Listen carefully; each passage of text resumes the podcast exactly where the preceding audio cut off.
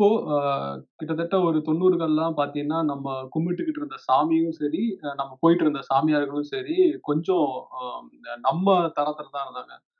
நம்ம பக்கத்துல மாரியம்மன் கோயிலுக்கு போறதோ, இல்ல ஃபேமஸா இருந்த சாமியார்களை கூட பாத்தீங்கன்னா மேல்மருவத்தூர் சாமியார்கள் தான் இருந்தாங்க.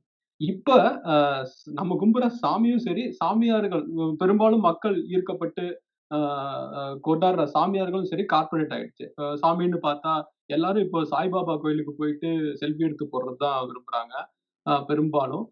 அட்லீஸ்ட் கொஞ்சம் மிடில் கிளாஸ் மக்கள் அப்படி பார்க்குறேன். நான் ரொம்ப இல்லாம மிடில் கிளாஸ் மக்கள். அதே மாதிரி கொஞ்சம் எலைட் ஆயிட்டா அ போற சாமியார் பார்த்தீங்கன்னா, இந்த யோகா பண்றேன். அந்த மாதிரி ஈசா மாதிரியான சாமியார்களை நோக்கி போறாங்க. இந்த மாற்றத்தை எப்படி பாக்குறீங்க எப்படி இந்த மாற்றம் திடீர்னு ஒரு 10 வருஷத்துல இல்ல இந்த சாமியார்கள் வந்து எழுச்சி பாத்தீங்கன்னா சும்மா பொதுவாகவே மக்களுக்கு வந்து இந்த ஓரேட்டர்ஸ் மேல ஒரு பெரிய ஒரு ஈர்ப்பு இருக்கும். அது அரசியலாகட்டும் சரி, ஆன்மீகமாகட்டும். ஸோ அப்படி இந்த அந்த ஸ்கில்ஸ் இருக்கிறவங்க தான் ஆக்சுவலா இன்னைக்கு வந்து ஒரு ஃபேமஸா இருக்கிற சாமியார்கள். இதுல பாத்தீங்கன்னா ஜக்கி மாதிரி ஆட்கள் வந்து ஒரு ஃபேமஸ் ஆனது காரணம், ஒன்று வந்து அவரோட ஓரேட்டர் ஸ்கில்ஸ். அதை தாண்டி அந்த யோகான்ற ஒரு விஷயத்தை எடுத்து, அவர் வந்து இது கூட மிக்ஸ் பண்ணி மற்ற கார்ப்பரேட் சாமியெல்லாம் அதை பண்ணுறாங்களான்னு தெரியல. பட் இவர் பார்த்தீங்கன்னா, ஒரு யோகான்னு ஒன்று எடுத்து, இது வந்து ஒரு இந்துஸ் இந்துக்கான சாமியாருன்றதை தாண்டி, ஒரு யோகான்னு ஒரு ப்ராக்டிஸ் எடுத்துட்டு வந்து, அது எல்லாருக்கான ஒரு இதுன்னு எடுத்துட்டு வந்து, அதை ஒரு கார்ப்பரேட் மயமாக்குறாரு. ப்ளஸ் அவரோட அந்த இன்னர் இன்ஜினியரிங் ஒரு ப்ரோக்ராம் பார்த்தீங்கன்னா, அது ஃபுல் அண்ட் ஃபுல் வந்து ஒரு ஒரு கியானான ஒரு செஷன் தான். அதாவது ஆன் ஆன்மீகத்தை தாண்டி ஒரு ஸ்ட்ரெஸ் ரிலீஃபான ஒரு செஷனு, ஒரு மனநிலைய சாந்தப்படுத்துற செஷனு, ஒரு லைஃப் வந்து ஒரு பீஸ்ஃபுல் லைஃப்க்கான செஷன்ற மாரி தான் அவர் எடுத்துன்னு போறாரு. ஸோ இந்த இந்த இப்ப ரீசென்ட்டா பார்த்தீங்கன்னா, ஒரு 10, 12 வருஷத்துல மக்கள் இந்த அதுக்கான அந்த ஸ்ட்ரெஸ்ஃபுல் மக்களுக்கான நீடு வந்து நெறைய ஆயிடுச்சு. அதாவது எதா எத எத தின்னா பித்தம் தணியுன்ற நெலைமையில தான் இன்னைக்கு மக்கள் நெறைய பேர் இருக்காங்க. அப்ப வந்து இந்த மாரி ஒரு ஆரேட்டர் ஸ்கில்ஸ் உள்ள ஒருத்தவரு, பிளஸ் இந்த அ ஒரு யோகாவோ, இல்ல ஒரு ஒரு அமைதி தரக்கூடிய ஒரு பிராக்டிஸ் சொல்லி தர ஒருத்தர் மக்கள் வந்து அதை தாண்டி ஆட்டோமேட்டிக்கா போறாங்க. எனக்கு இந்த சாமியார்கள்ங்கிறப்போ, போன தலைமுறை வரைக்கும் இந்த மேல்மருவத்தூர் இந்த மாதிரி சாமியார்களுக்கு அடிக்ட் ஆயிட்டு இருந்த ஒரு ஜென்ரேஷனை பார்க்க முடிஞ்சது. அவங்க கூடயே கூட நம்ம கான்வர்சேஷன் கிரியேட் பண்ணி, இதெல்லாம் பைத்தியகாரத்தனமா இல்லையா? இந்த ஆளால ஒரு வார்த்தை பேசக்கூட முடியாது. அவர் பாட்டுக்கு சிவனேன்னு உட்காந்துருக்காரு. நீங்க போய் அவர் காலையில் எதுக்கு தொட்டு கும்பிட்டு இருக்கீங்க? அந்த சக்கம் சிலை இருக்கு. சிலையை கும்பிட்டு வந்தா கூட பரவாயில்ல. நம்ம பேசினா கூட அவங்களை கன்வின்ஸ் பண்ண முடியாது. அவங்களுடைய தலைமுறை வேறே அப்படின்னு கூட விட்டுறலாம். இன்னைக்கு நம்ம கூட பழகுற ஆட்கள் நல்லா படிச்சிருக்காங்க. உலக நாயத்தை பேசுறாங்க. ஆனா பாத்தீங்கன்னா, அவங்க வந்து வருஷத்துக்கு ஒரு தடவை ரெகுலரா கார்ப்பரேட் குரூப்ஸை தேடி போறது. அதுக்கு வந்து என்ன சொல்றது? அது ஒரு பயங்கரமான ஸ்ட்ரெஸ்ல ஸ்ட்ரெஸ்ல அவங்க இருக்கிறதாகவும், அதிலிருந்து ஒரு ரிலீஃப் கிடைக்கும்னு சொல்றது. பொதுவா வந்து நம்மள மாதிரி ஒரு ஏத்திஸ்டிக் பாயிண்ட் ஆஃப் வியூலலாம் சொன்னோம்னா, அவங்க நம்ம கிட்ட கான்வர்சேஷன் வளர்க்கவே விரும்புறது இல்லை அது விடுப்பா, நான் பார்த்துக்கிறேன்ட்டு" போயிடுறாங்க. ஆனா மத்த நேரம் மத்த ஆட்கள் கிட்ட தான் வந்து அந்த குருவை நோக்கி அடுத்தவங்களை இழுக்கிறது, ஆள் சேர்க்கிற எம்எல்எம் வேலை பண்றதெல்லாம் ரெகுலரா பண்றாங்க. நம்ம கிட்ட தான் பண்றதில்ல. ஆனா எனக்கு என்ன இதுன்னா, இவங்களுக்கு இவ்வளவு விவரமா இருக்காங்க. இவங்களுக்கு எதுக்கு ஒரு ஆள் தேவைப்படுது? அப்படி என்ன அவன் பண்றான்? அப்படிங்கிற இதுல இருந்து தான் எனக்கு இதுல எனக்கு வித்தியாசமா என்ன படுதுன்னா, போன தலைமுறையோட சாமியார்களுக்கு இந்த மாதிரி மே சும்மா வந்து கிளப்பி விடுறதுக்கு, அவர் அ அற்புதங்களை நிகழ்த்தினார்னு அங்கிங்க சொல்லி விடுறதுக்கான அல்லக்கைங்க மட்டுமே போதுமானதா இருந்துச்சு. நம்ம அப்பா, அம்மா காலத்துல இருந்தவங்கள ஏமாத்துறதுக்கு. இப்ப இருக்க ஆட்களை நம்ம கூட இருக்க நண்பர்களை எல்லாம் ஏமாத்தணும்னா, கொஞ்சம் வந்து புத்திசாலித்தனம் தேவைப்படுது. நீங்க வந்து இந்த விட்டு படம் வெளியாறதுக்கு முன்னாடி நித்தியானந்தாக்கு ஒரு விஷயம் இருந்துச்சுல்ல. அவனும் வந்து நீங்க சாதாரணமான ஆளா இது பண்ண முடியாது. இப்ப நீங்க அந்த ஆள் என்ன பேசினாலும் கேனத்தனமா இருக்குன்னு மீன் போட்டு கலாய்க்கலாம். அது வேற விஷயம். ஆனா, இப்ப இந்த அ பத்திரிகைகள்ல எல்லாம் வந்து தொடர்ந்து ஆர்டிக்கிள் ஒரு எழுத்தாளரை கோஸ்ட் ரைட்டர் மாதிரி வச்சு எழுதுறது. ஒரு இன்டலெக்சுவல் முகமூடியை போட்டுட்டு தானே அலைஞ்சாங்க. நித்யானந்தா கூட ஒரு ஆள் எழுதி கொடுக்கணும்னு சொல்லலாம். ஜக்கி வந்து அதுல இன்னும் கொஞ்சம் விவரமான ஆள். தானே அவரே பேசுறதே பாருங்களேன். அவர் வந்து இவங்க தானா அவரே வந்து கொஞ்சம் இன்டலெக்சுவலா பேசக்கூடிய ஆள் தான். நீங்க திருமாவளவன் மாரி பொலிட்டிக்கலி ரொம்ப வலுவான ஆட்கள் கூட கூட உட்கார்ந்து 1 மணி நேரம் திக்கி திணறாம அவரையும் கன்வின்ஸ் பண்ணக்கூடிய அளவுல வாய் விடுற அளவுக்கு வாய் சாமர்த்தியம் கொண்ட ஆளா ஜக்கி இருக்காரு. அந்த அதுதான் ஜக்கியோட மிகப்பெரிய சக்சஸ் ஃபார்முலா. இன்னும் உண்மையா இன்னும் கரெக்ட்டா சொல்லப்போனா, அ நார்த் இந்தியால பாபா ராம்தேவ் மாரி பைத்தியக்காரனால கூட இன்னைக்கும் சக்சஸ்ஃபுல்லான ஒரு சாமியாரா இருக்க முடியுது. இங்க வந்து நீங்க அந்த பருப்பு வேகாது. இங்க கொஞ்சம் புத்திசாலித்தனம் தேவைப்படுது. இவங்கள ஏமாத்துறதுக்கு. கொஞ்சம் கன்னட அசன்ட்ல இவன் நம்ம ஊர்க்காரன் இல்ல வெளியூர்ல இருந்து வந்த சாமியாருங்கிறது ஒரு பாசிட்டிவான விஷயமா இருக்கு இதெல்லாம் சேர்ந்துதான் இது பண்ணுது ரெண்டாவது நீங்க சொல்ற மாதிரி எடுத்த உடனே வந்து இவர் ஹிந்துத்துவ ஆளா வந்து தன்னை ப்ரொஜெக்ட் பண்ணிக்கவே இல்லை ஜக்கியுடைய ஆரம்ப காலத்துல வந்து அவர் உருவாக்குன அந்த லிங்கத்தை கூட லிங்கம்னு சொல்லிக்கவே இல்லை அவர் வந்து எல்லா மதங்களை எல்லாம் தாண்டின ஒரு வேர்ல்டு கம்யூனை உருவாக்குறேன் அப்படிங்கிற மாதிரி தான் இது பண்ணாங்க. அப்போ ஒரு கம்யூன்ங்கிற ஆசையில தான் வெள்ளக்காரனுங்கள்லாம் இங்க வர்றது. அப்போ இங்க வந்து வலதுசாரி சிந்தனைகளோ பிஜேபி மாதிரியான கட்சி மத்தியில் ஆட்சிக்கு வரப்போகுதுங்கிற சிக்னல் கிடைச்சதுக்கு பின்னாடி தான் வந்து ஒட்டுமொத்தமா ஒரு ஹிந்துத்துவ ஐடியாலஜிக்குள்ள ஜக்கி போறான். அது வரைக்கும் வந்து ஜக்கிக்கே கூட அந்த மாதிரி ஒரு பொதுவான ஆளா காட்டிக்கிறது தான் அவனோட இன்டலெக்சுவல் இமேஜுக்கு ரொம்ப பொருத்தமா இருந்துச்சு. இப்படி காலத்துக்கு தகுந்த மாதிரி ரொம்ப அஹ், அற்புதமா தகவமைஞ்சுக்கிற ஒரு பிராணி தான் வந்து ஜக்கி. ஜக்கி வந்து இந்தியாவில் இருக்க மாடர்ன் குருக்கள்லயே வந்து ரொம்ப ரொம்ப பாய்சன ரொம்ப ரொம்ப விவரமான ஒரு பர்சன் அவன் வந்து மற்ற சாமியார்கள்லாம் இங்க இருக்க முன்னுதாரணங்களை எடுத்துக்கிட்டு ஏன்னா இந்த சாமியாருங்கிற கலாச்சாரம் தமிழ்நா இந்தியாவுக்கு ரொம்ப புதுசு கிடையாது. ரொம்ப வருஷமா இருக்கு. மிட்டாய் சப்பி தர்ற சாமியாரு பீ- பீடி கிட்ட போனீங்கன்னா பீடியில சூடு வைக்கிற சாமியாரு குசு விடுற சாமியாருன்னு ஏகப்பட்ட சாமியார் இருக்காங்க. இது எல்லாத்தையும் தாண்டி ஓஷோ மாதிரி ஒரு முன்னுதாரணத்தை எடுத்துக்கிட்டு கடை போட்ட ஆள் தான் ஜக்கி. அதனால ஜக்கியோட முக்கியத்துவம் இல்ல இதுல என்னோட அனுபவமே ஒண்ணு இருக்கு. நீங்க சொன்ன மாதிரி அவர் அந்த ஆன்மீகத்தையும் யோகா மீன்ஸ் அவரோட அந்த இன்னர் இன்ஜினியரிங் ப்ரோக்ராமையும் இந்துத்துவையும் கம்ப்ளீட்டா பிரிச்சு வச்சுக்கிறாரு. அது ரெண்டுத்தையும் மிக்ஸே பண்றது இல்ல ஏன்னா நானே வந்து ரெண்டாயிரத்தி பன்னெண்டு பதிமூணுல வந்து அந்த சென்னையில ஒரு ரெண்டு நாள் ப்ரோக்ராம் நடந்துச்சு. அதை அட்டன் பண்ணேன். என்கிட்ட கேட்டவர் வந்து என்னோட ஃப்ரெண்டோட அப்பா அவர் என்கிட்ட கேட்டப்ப வந்து இது மாதிரி நடக்குது அட்டன் பண்ணி நான் ஃபர்ஸ்ட் சொன்ன வார்த்தையே எனக்கு கடவுள் நம்பிக்கைலாம் இல்லைங்க. நான் அட்டன் பண்ண மாட்டேன்னு அதுக்கு அவர் சொன்ன பதில் வந்து இது கடவுள் நம்பிக்கை இது சம்பந்தமே இல்லைங்க. நீங்க வந்தீங்கன்னா உங்களுக்கு வந்து யோகா தான் சொல்லி தருவாங்க. எப்- அந்த யோகா நீங்க ப்ராக்டிஸ் பண்ணீங்கன்னா வந்து உங்களுக்கு வந்து லைஃப்ல வந்து ஸ்ட்ரெஸ் குறையும். அந்த மாதிரி தான் மோட்டிவேட் பண்ணேன் அந்த டைம்ல வந்து நான் இந்த டு பி ஃப்ராங்க் வெரி ரொம்ப ப்ராஜெக்ட் ப்ரெஷரில் இருந்தேன். சரி என்னதான் இருக்குது என்னதான் தான் தரான்னு சொல்லி தான் நான் ஆக்சுவலாக அட்டன் பண்ணேன் அந்த ப்ரோக்ராம் ஒரு ரெண்டரை ரெண்டரை நாள் ப்ரோக்ராம் அது. ஒய்எம்சியில் நடந்துச்சு. அதில் பார்த்தீங்கன்னா அதே மாதிரி தான் அவர் வந்து இந்த இந்துத்துவாவை பற்றி எதுவுமே இந்த சிவனோ இப்போ கொண்டாடுறாரு தெரியுமா? அந்த மாதிரி விஷயம்லாம் எதுவுமே பேசல. வென் ரெண்டரை நாள் வந்து ஃபுல்லாக வெறும் ப்ரீச்சர்ஸு ப்ரீச்சர்ஸ்னா அந்த மோட்டிவேஷன் ஸ்பீச்சஸ் அந்த மாதிரி திங்ஸு ப்ளஸ் அந்த ஒரு அவருக்குன்னு ஒரு யோகா ஒன்று வச்சுக்கிறாரு சாம்பவி மகாமுத்ரான்னு ஒரு ஒரு யோகா. அதை அவங்களே கிரியேட் பண்ண ஒரு இது ஒரு யோகா. அதை கற்றுக் கொடுத்தாரு. அவ்வளோதான். அதுக்கப்புறம் பார்த்தீங்கன்னா தொடர்ந்து வந்து அதை வந்து ஃபாலோ பண்ணுவாங்க. நான் முடிச்சுட்டு வந்ததுக்கு அப்புறம் கூட பார்த்தீங்கன்னா அதுக்கு ஒரு குரூப் இருக்கு. இந்த மேட மே மேடவாக்கத்தில் ஒருத்தவங்க இருக்காங்க. ஒரு ஃபோன் பண்ணி அண்ணா இந்த வாரம் நாங்கள் ப்ராக்டிஸ் சேர்ந்து ப்ராக்டிஸ் பண்ணோம். வரீங்களா நான்? அவங்க வந்து இந்த கடவுளோ இந்த இந்துத்துவாவோ அதை பற்றி எதுவுமே பேச மாட்டாங்க. வெறும் ஒரு யோகான்ற இதில் தான் அதை எடுத்துன்னு போனாங்க. அப்படி தான் அது வளர்ந்துச்சு. வளர்ந்ததுக்கு அப்புறம் இப்பதான் வந்து அந்த சிவனுக்கு ஒரு கோயில் கட்டி அது பண்ணி இது பண்ணினா அவர் கொஞ்சம் இந்துத்துவ சைடில் போறாரு. பட் ஆனால் அவர் அந்த ஒரு பீக் ரீச் பண்ற வரைக்கும் வந்து பார்த்தீங்கன்னா அவர் வந்து இந்த இந்துத்துவாவையும் யோகாவையும் தனித்தனியாக செப்பரேட் பண்ணி அவர் ஒரு யோகா குருவாக தான் அவர் எடுத்து போனதை தவிர ஒரு இந்துத்துவ ஒரு ஆன்மீகவாதியாக அவர் க- தன்னை ப்ரொஜெக்ட் பண்ணிக்கவே இல்லை. இப்போ அண்டர்டேக்கர் சொன்ன அதே ப்ரோக்ராமுக்கு நானும் ஒரே ஒரு நாள் நானும் போய் பார்த்தேன். இது என்னதான் சொல்றாங்க என்னதான் இருக்குன்னு பார்ப்போம்ட்டு ஆனா அதுல என்னன்னா ஒரு ஒரு சின்ன உதாரணம் மட்டும் சொல்றேன். அந்த தண்ணி தண்ணி வச்சு இப்போ கூட ஒரு வீடியோ வந்து வைரல் ஆச்சு. அது அந்த ப்ரோக்ராம்லயும் சொல்லியிருப்பாரு. எப்படின்னா ஒரு தண்ணி வந்து ஒவ்வொரு கார்னர்லயும் மோதி மோதி திரும்பி போய் போய் உங்க கடைசியா கையில வர்றப்போ வந்து அந்த ஒவ்வொரு கார்னர்ல மீட் பண்ற அந்த தண்ணியும் விஷமாகுது அப்படிங்கிற மாதிரி ஒரு பாயிண்ட் சொன்னாரு. அதுல என்னன்னா ஒரு நிமிஷம் ஏண்டா என்ன தவிர எல்லாருமே போயிட்டு வந்துதான் உட்கார்ந்துட்டு இருக்கீங்களா இல்ல இல்ல. நான் போனதே இல்லப்பா. சென்னையில ஏழு வருஷம் இருந்தேன். நான் போனேன் ஆனா நானும் இது போகல. வேற. போ அது அது அது அன்னைக்கு ப்ரோக்ராம்க்கு அப்புறம் அது நான் ப்ராக்டிஸே பண்ணல நான். சுத்தமா மறந்துட்டேன். ஓ பிராக்டிஸ் வர பண்ணலாம்னு இருந்தீங்களா? ஆமா. ரொம்ப பிரமாதம். இல்ல இல்ல. ஏப்பா அண்டர்டேக்கர் வந்து கை தட்டின ஆள் தான். சோ அதனால அவரு அவர் ஒரு பொது மனிதரப்பா அவர் விடுங்க. அது நியாயம் தான். இல்ல. அதாவது. அண்டர்டேக்கர் கூட ஒத்துக்கலாம். ஒரு பெரிய மனுஷன் குடும்ப குடும்பம் ஆயிடுச்சு அப்படின்னு சொல்லிட்டு அவன் ரெண்டு வருஷத்துக்கு. முன்னாடி போயிருக்கான் என்ன போய்? இல்ல இது ரெண்டு வருஷம் இல்ல. ஒரு எட்டு ஒன்பது வருஷம். டாபிக் உள்ள போவோம் பாவம். அட பாவிகளா. சரி ஓகே டாபிக்ல போங்கப்பா. அண்டர்டேக்கர் சொன்னாரு அவர் நிகழ்ச்சி அட்டன் பண்ணதா? நானுமே அந்த நிகழ்ச்சிக்கு ஒரு நாள் போயிருக்கேன். அதே மாதிரி தான் ஒரு கியூரியாசிட்டி பிளஸ் சீனியர்ஸ் எல்லாரும் வந்து அள்ளி போட்டு அவங்களுக்கு ஏதாவது ஒரு என்டர்டைன்மெண்ட் தேவை இந்த மாதிரி நடக்குது என்னதான் இருக்குன்னு போய் பார்ப்போம் வா அப்படின்னு கூட்டு போனாங்க. போனப்ப என்னன்னா அந்த தண்ணி உதாரணம் ஒன்று சொன்னாரு. இப்போ கூட அந்த வீடியோ வைரல் ஆச்சு. என்னன்னா ஒரு தண்ணிங்கிறது எப்படின்னா இப்போ நம்ம பைப்ல வர்ற தண்ணி வந்து ஆரிஜின்ல இருந்து தொடங்கி மேகத்துல இருந்து வந்து அந்த ஆரிஜின்ல இருந்து தொடங்கி ஒவ்வொரு கார்னர் பைப்போட ஒவ்வொரு கார்னர்லயும் மோதி மோதி வர வர ஒவ்வொரு கணர்ல மோதுறப்பையும் அது விஷமாகுது. கடைசியில வர்ற உங்களுக்கு வர்ற தண்ணி வந்து பயங்கரமான விஷம் அப்படிங்கிற மாதிரி அவர் சொன்னாரு. இது என்னன்னா அந்த நிகழ்ச்சியில வந்து என்ஜினியர்ஸ்ல இருந்து எல்லாருமே அட்டன் பண்ணாங்க. இது கேட்கறப்ப ரொம்ப வேடா இல்லையா? ஒரு என்னடா இது? அப்படின்னா நம்ம ஊத்து தண்ணி தான் குடிக்க முடியும்.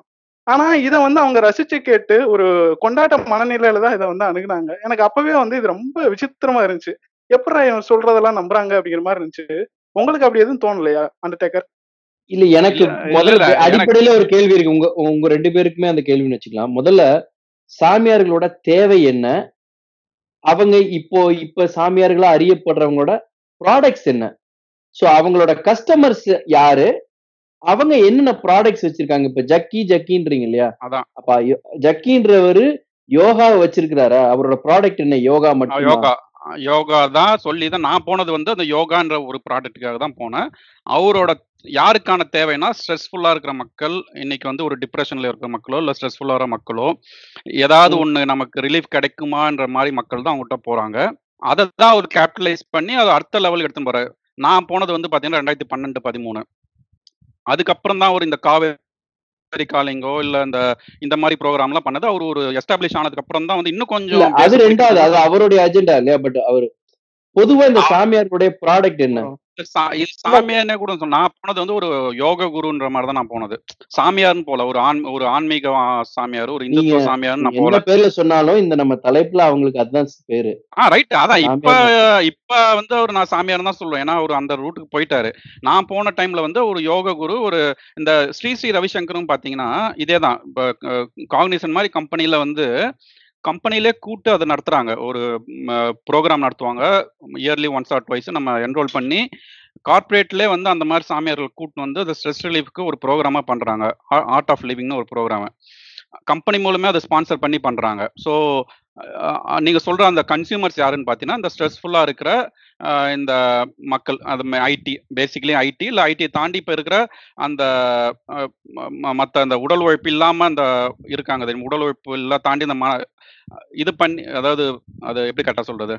ஆஹ், கரெக்டா இல்ல சம்பாதிக்கிறாங்க ஆனா வேர்க்காம ஆமா. நீங்க வேற மாதிரி சொல்ற மாதிரி படுது ஆமா. ஏதோ உழை- குலைக்கிறேங்கிற மாதிரி ஒரு சொல்ல அதாவது நான் என்ன சொல்றேன்னா உழைச்சி சம்பாரி அதாவது உடல் உழைப்புல சம்பாருங்க இந்த ஸ்ட்ரெஸ்ஃபுல்லாம் வராது. அவங்களும் உழைச்சுதான் சம்பாதிக்கிறாங்க ஆனா வேர்க்காம சம்பாதிக்கிறாங்க.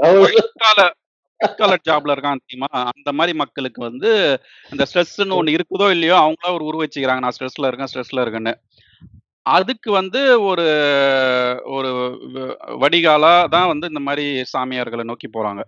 இப்ப இந்த ஸ்ட்ரெஸ்ல இருக்கிறவங்க மட்டும்தான் அந்த மாதிரியான சாமியார்கள் குருக்களை தேடுறாங்கன்னு நினைக்கிறீங்களா? இல்ல மத்தபடி வேற எந்த மாதிரி தேடல் இருக்கிறவங்க இந்த சாமியாரை தேடுவாங்கன்னு நினைக்கிறீங்க?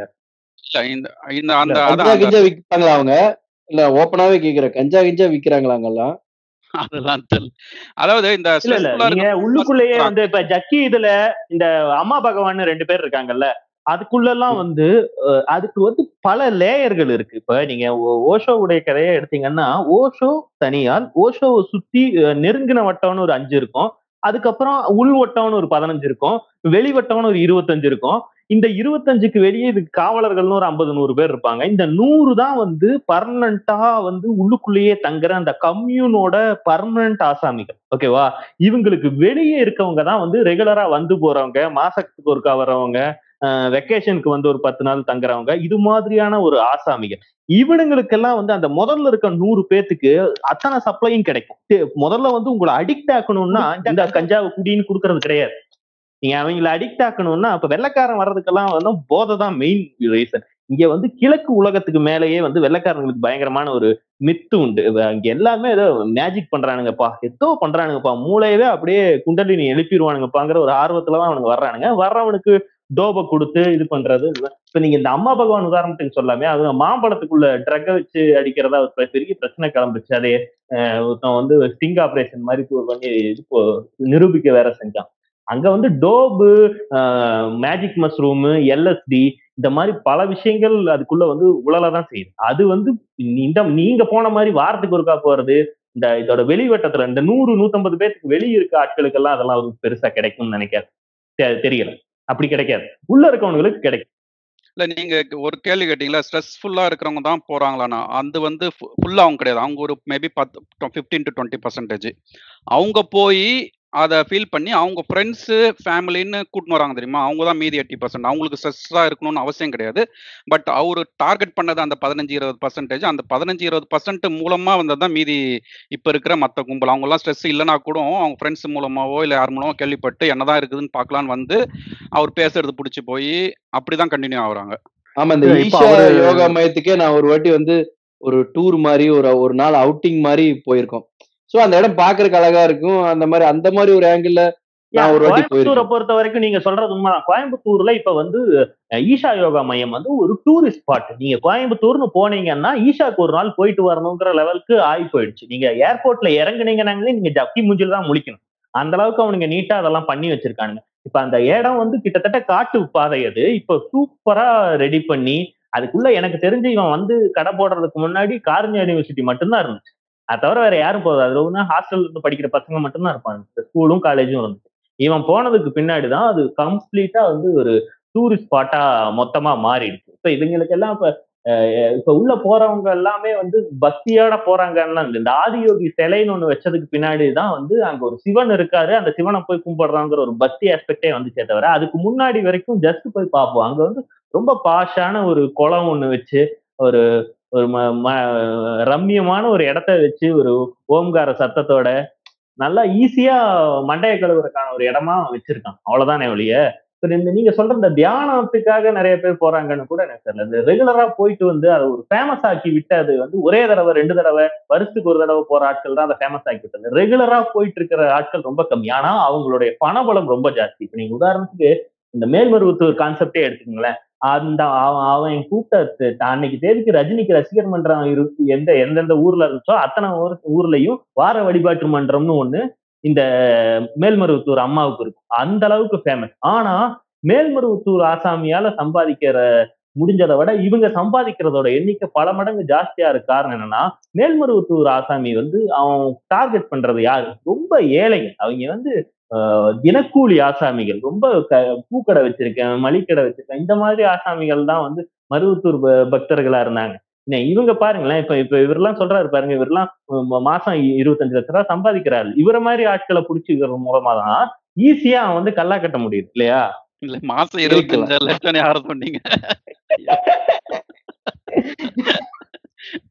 கட் பண்ணுப்பா அதெல்லாம். இல்ல, ஒத்துக்குங்க இதனால என்ன இருக்கு? இதுல என்ன நமக்குள்ள தானே நமக்குள்ளதானே கொடுத்து வாங்கிக்கிறது. அப்படியே வந்தாலும் அண்டர்டேக்கர் வீட்டுக்கு தான் போவாங்க. அந்த ஆள் படுத்துக்குவான். இல்ல. இந்த கார்பெட் சாமியார்களோட இன்ஃப்ளூயன்ஸ் இப்ப மேல்மருவத்தூருக்கு பிரைம் மினிஸ்டர் வர மாட்டாரு ஆனா இதுக்கு வந்து ஈஷா யோகம் வந்து பிரைம் மினிஸ்டர் வருவாரு.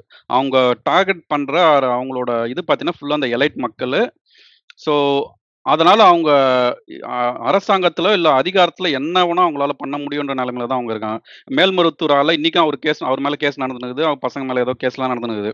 ஆனா ஈஷா மேல இன்னைக்கு ஒரு கேஸோ எதுவுமே நம்ம யோசிக்க கூட முடியாது. ஏன்னா அவங்க பிடிச்சி வச்சிருக்க டார்கெட் அந்த மாதிரியான பீப்புள் பொலிட்டிக்கலா பாத்தீங்கன்னா கலைஞர் வந்து மேல்மருவத்தூர் குரூப் மேல ஒரு சின்ன சாஃப்ட் கார்னர்ல இருந்தார். அவருக்கு என்னன்னா ஒரு கோவில் ஒரு அம்மன் கோவில் அந்த கோயிலோட கற்ப கிரகம் வரைக்கும் கூட தமிழ்நாட்டுல இருக்க எந்த சர்சூத்திர சு- சூத்திரனும் உள்ள போயிட்டு வரலாம். உள்ள போய் சாமியை தொட்டு கும்பிடலாங்கிற நிலைமையை ஏற்படுத்தின ஒரு பெரிய ஸ்தாபனம் வந்து மேல்மருவத்தூர். அங்க அது வந்து ரொம்ப முக்கியமான விஷயமா அவர் பார்த்தார். இது இது ரொம்ப பெரிய திறப்புன்னு பார்த்தாரு. இங்க வந்து ஃபுல்லா பிராமணிய ஆதிக்கத்துல இருக்க ஒரு கோவில் சிஸ்டத்துல இருந்து இது முழுக்க உடைச்சு விட்ட ஒரு கான்செப்டா இருந்துச்சு. இது ரொம்ப நல்ல விஷயம் அவர் பார்த்து அவர் அதை சப்போர்ட் பண்ணாரு. ஆப்வியஸ்லி அந்த ஏரியால வந்து தி அவங்க பையன்லாம் கூட அந்த டைம்ல திமுகவோட ரொம்ப பெரிய சப்போர்ட்டரா இருந்ததும் உண்டு. அப்புறம் ஜெயலலிதாக்கு இவ இந்த இந்த அம்மா மேல என்ன கவலைன்னா இந்த தமிழ்நாட்டுல அம்மான்னு நான் மட்டும்தான் இருக்கணுங்கிற ஒரு பிரச்சனை இருக்கு. அந்த அம்மாக்கு அந்த அம்மாக்கு ஒரு எக்ஸ்டென்சிவ் பிரச்சனைகள் எல்லாம் உண்டு இல்ல. இந்த என்ன இவன் அம்மான்னு சொல்லிட்டு இருக்கான். அப்ப நான் யாரா இந்த ஊர்ல அப்படிங்கிற மாதிரி கோவம் வந்துச்சு. அதனால வழக்குகள் அந்த மாதிரி விஷயங்கள்லாம் வருது. இதே காஞ்சிபுரத்துல இப்ப இது சங்கராச்சாரியாரை இது பண்றதுக்கு போட்டியா இத வளர்த்து விட்டதா மாதிரி கூட ஒரு தியரி ஒண்ணு இருக்கு. ஏன்னா அதே ரீஜன்ல இன்னொருத்தர் வேணும்னு சொல்லி ஆஹ், மேல்மருவத்தூரை வளர்த்து விட்ட மாதிரி கூட ஒரு வளர்த்தி விடவே தேவையில்லை. அவங்க அடிக்காம இருந்தாலே திராவிடியன் ஐடியாலஜிஸ்ட் வந்து அடிக்காம இருந்தாலே அது பெரிய விஷயம். இவங்க இது மறு மேல்மருவத்தூர் ஆசாமி மட்டும் இல்ல அதுக்கு முன்னாடி கூட க- குன்றக்குடி அருகிலால இருந்து நிறைய ஆட்கள் வந்து பிராமணியத்தை எதிர்த்து வர்ற ஆட்களை எப்பவுமே இவங்க எல்லாம் சப்போர்ட் பண்ணிட்டு தான் இருந்திருக்காங்க. இந்த வாய்ப்பு கிடைக்கும் போதெல்லாம் உங்களை கொண்டாடி விடுறதுக்கு இவங்க தயங்குறதே இல்லை. அது ஒரு விதமான அரசியல் ஒண்ணு ஓடிட்டே தான் இருந்துச்சு. ஜக்கி என்னன்னா ஜக்கி வந்து எனக்கு தெரிஞ்சு தமிழக அரசியல்லையே கருணாநிதிக்கே விபூதி அடிச்ச ஒரு ஆசாமி யாருன்னா அது ஜக்கி மட்டும்தான். அதுல வந்து அவனை பாராட்டணும். என்ன என்ன மேட்ரு அது? ஏங்க இவன் இவன் இவன் யாருன்னு தெரியாதா? இவன் இவன் கூட போய் மரம் நடுறேன் அப்படின்னு இது- பண்ணிட்டு இருந்தாரு.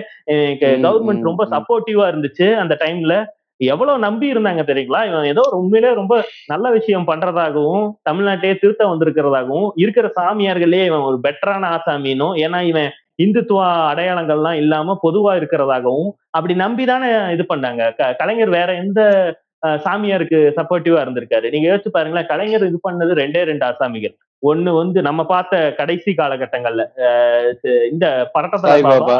ஆஹ் இவன் ஜக்கி. அந்த சாய்பாபா கூட அந்த ஹாஸ்பிட்டல்ல ரொம்ப முக்கியமான ஒரு விஷயமா சொல்லுவாங்க. அந்த ஹைதராபாத்ல இருக்குன்னு நினைக்கிறேன் இல்லையா? ரொம்ப அஹ், மக்களுக்கு ஹைதராபாத் இல்ல அது அவங்க அந்த. கிருஷ்ணா நதி ஓரமா இருக்குல்ல அது. இல்ல அவங்க ஹாஸ்பிட்டல்ல ஒரு ஹார்ட் ஆபரேஷன் ஒரு நாளைக்கு இவ்வளவு லட்சத்துக்கு ஆமா, அந்த. மாதிரி சில நல்ல விஷயங்கள் இருக்கு.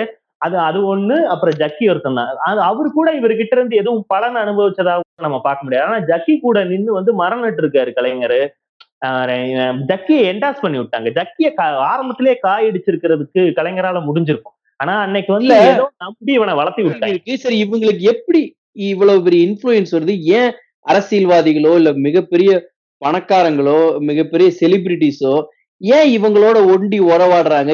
இவனுங்களுக்கு எப்படி திடீர்னு முளைச்சு வந்தா இவனு இவனுக்கு எப்படி இவ்வளவு பெரிய அங்கீகாரம்? இல்ல எல்லாரும் காசை கொண்டு போய் பதுக்கி வைக்கிறானுங்களா இவனுக்கிட்ட. இவனுங்களுக்கு வர்ற பணத்துக்கு ரொம்ப. ஈஸியா சொல்லிடுவானுங்க ட்ரஸ்ட் வச்சிருக்கானுங்கிறனால ரொம்ப ஈஸியா கணக்கு சொல்லிடுவானுங்க இவங்களோட மெயின். பிசினஸ் வந்து ஹவாலா. சோ அதனால இவங்களுக்கு எலைட்ல இருக்க எல்லா அரசியல்வாதிகள் கூடயும் நல்ல ரேப்போ இருக்கும்.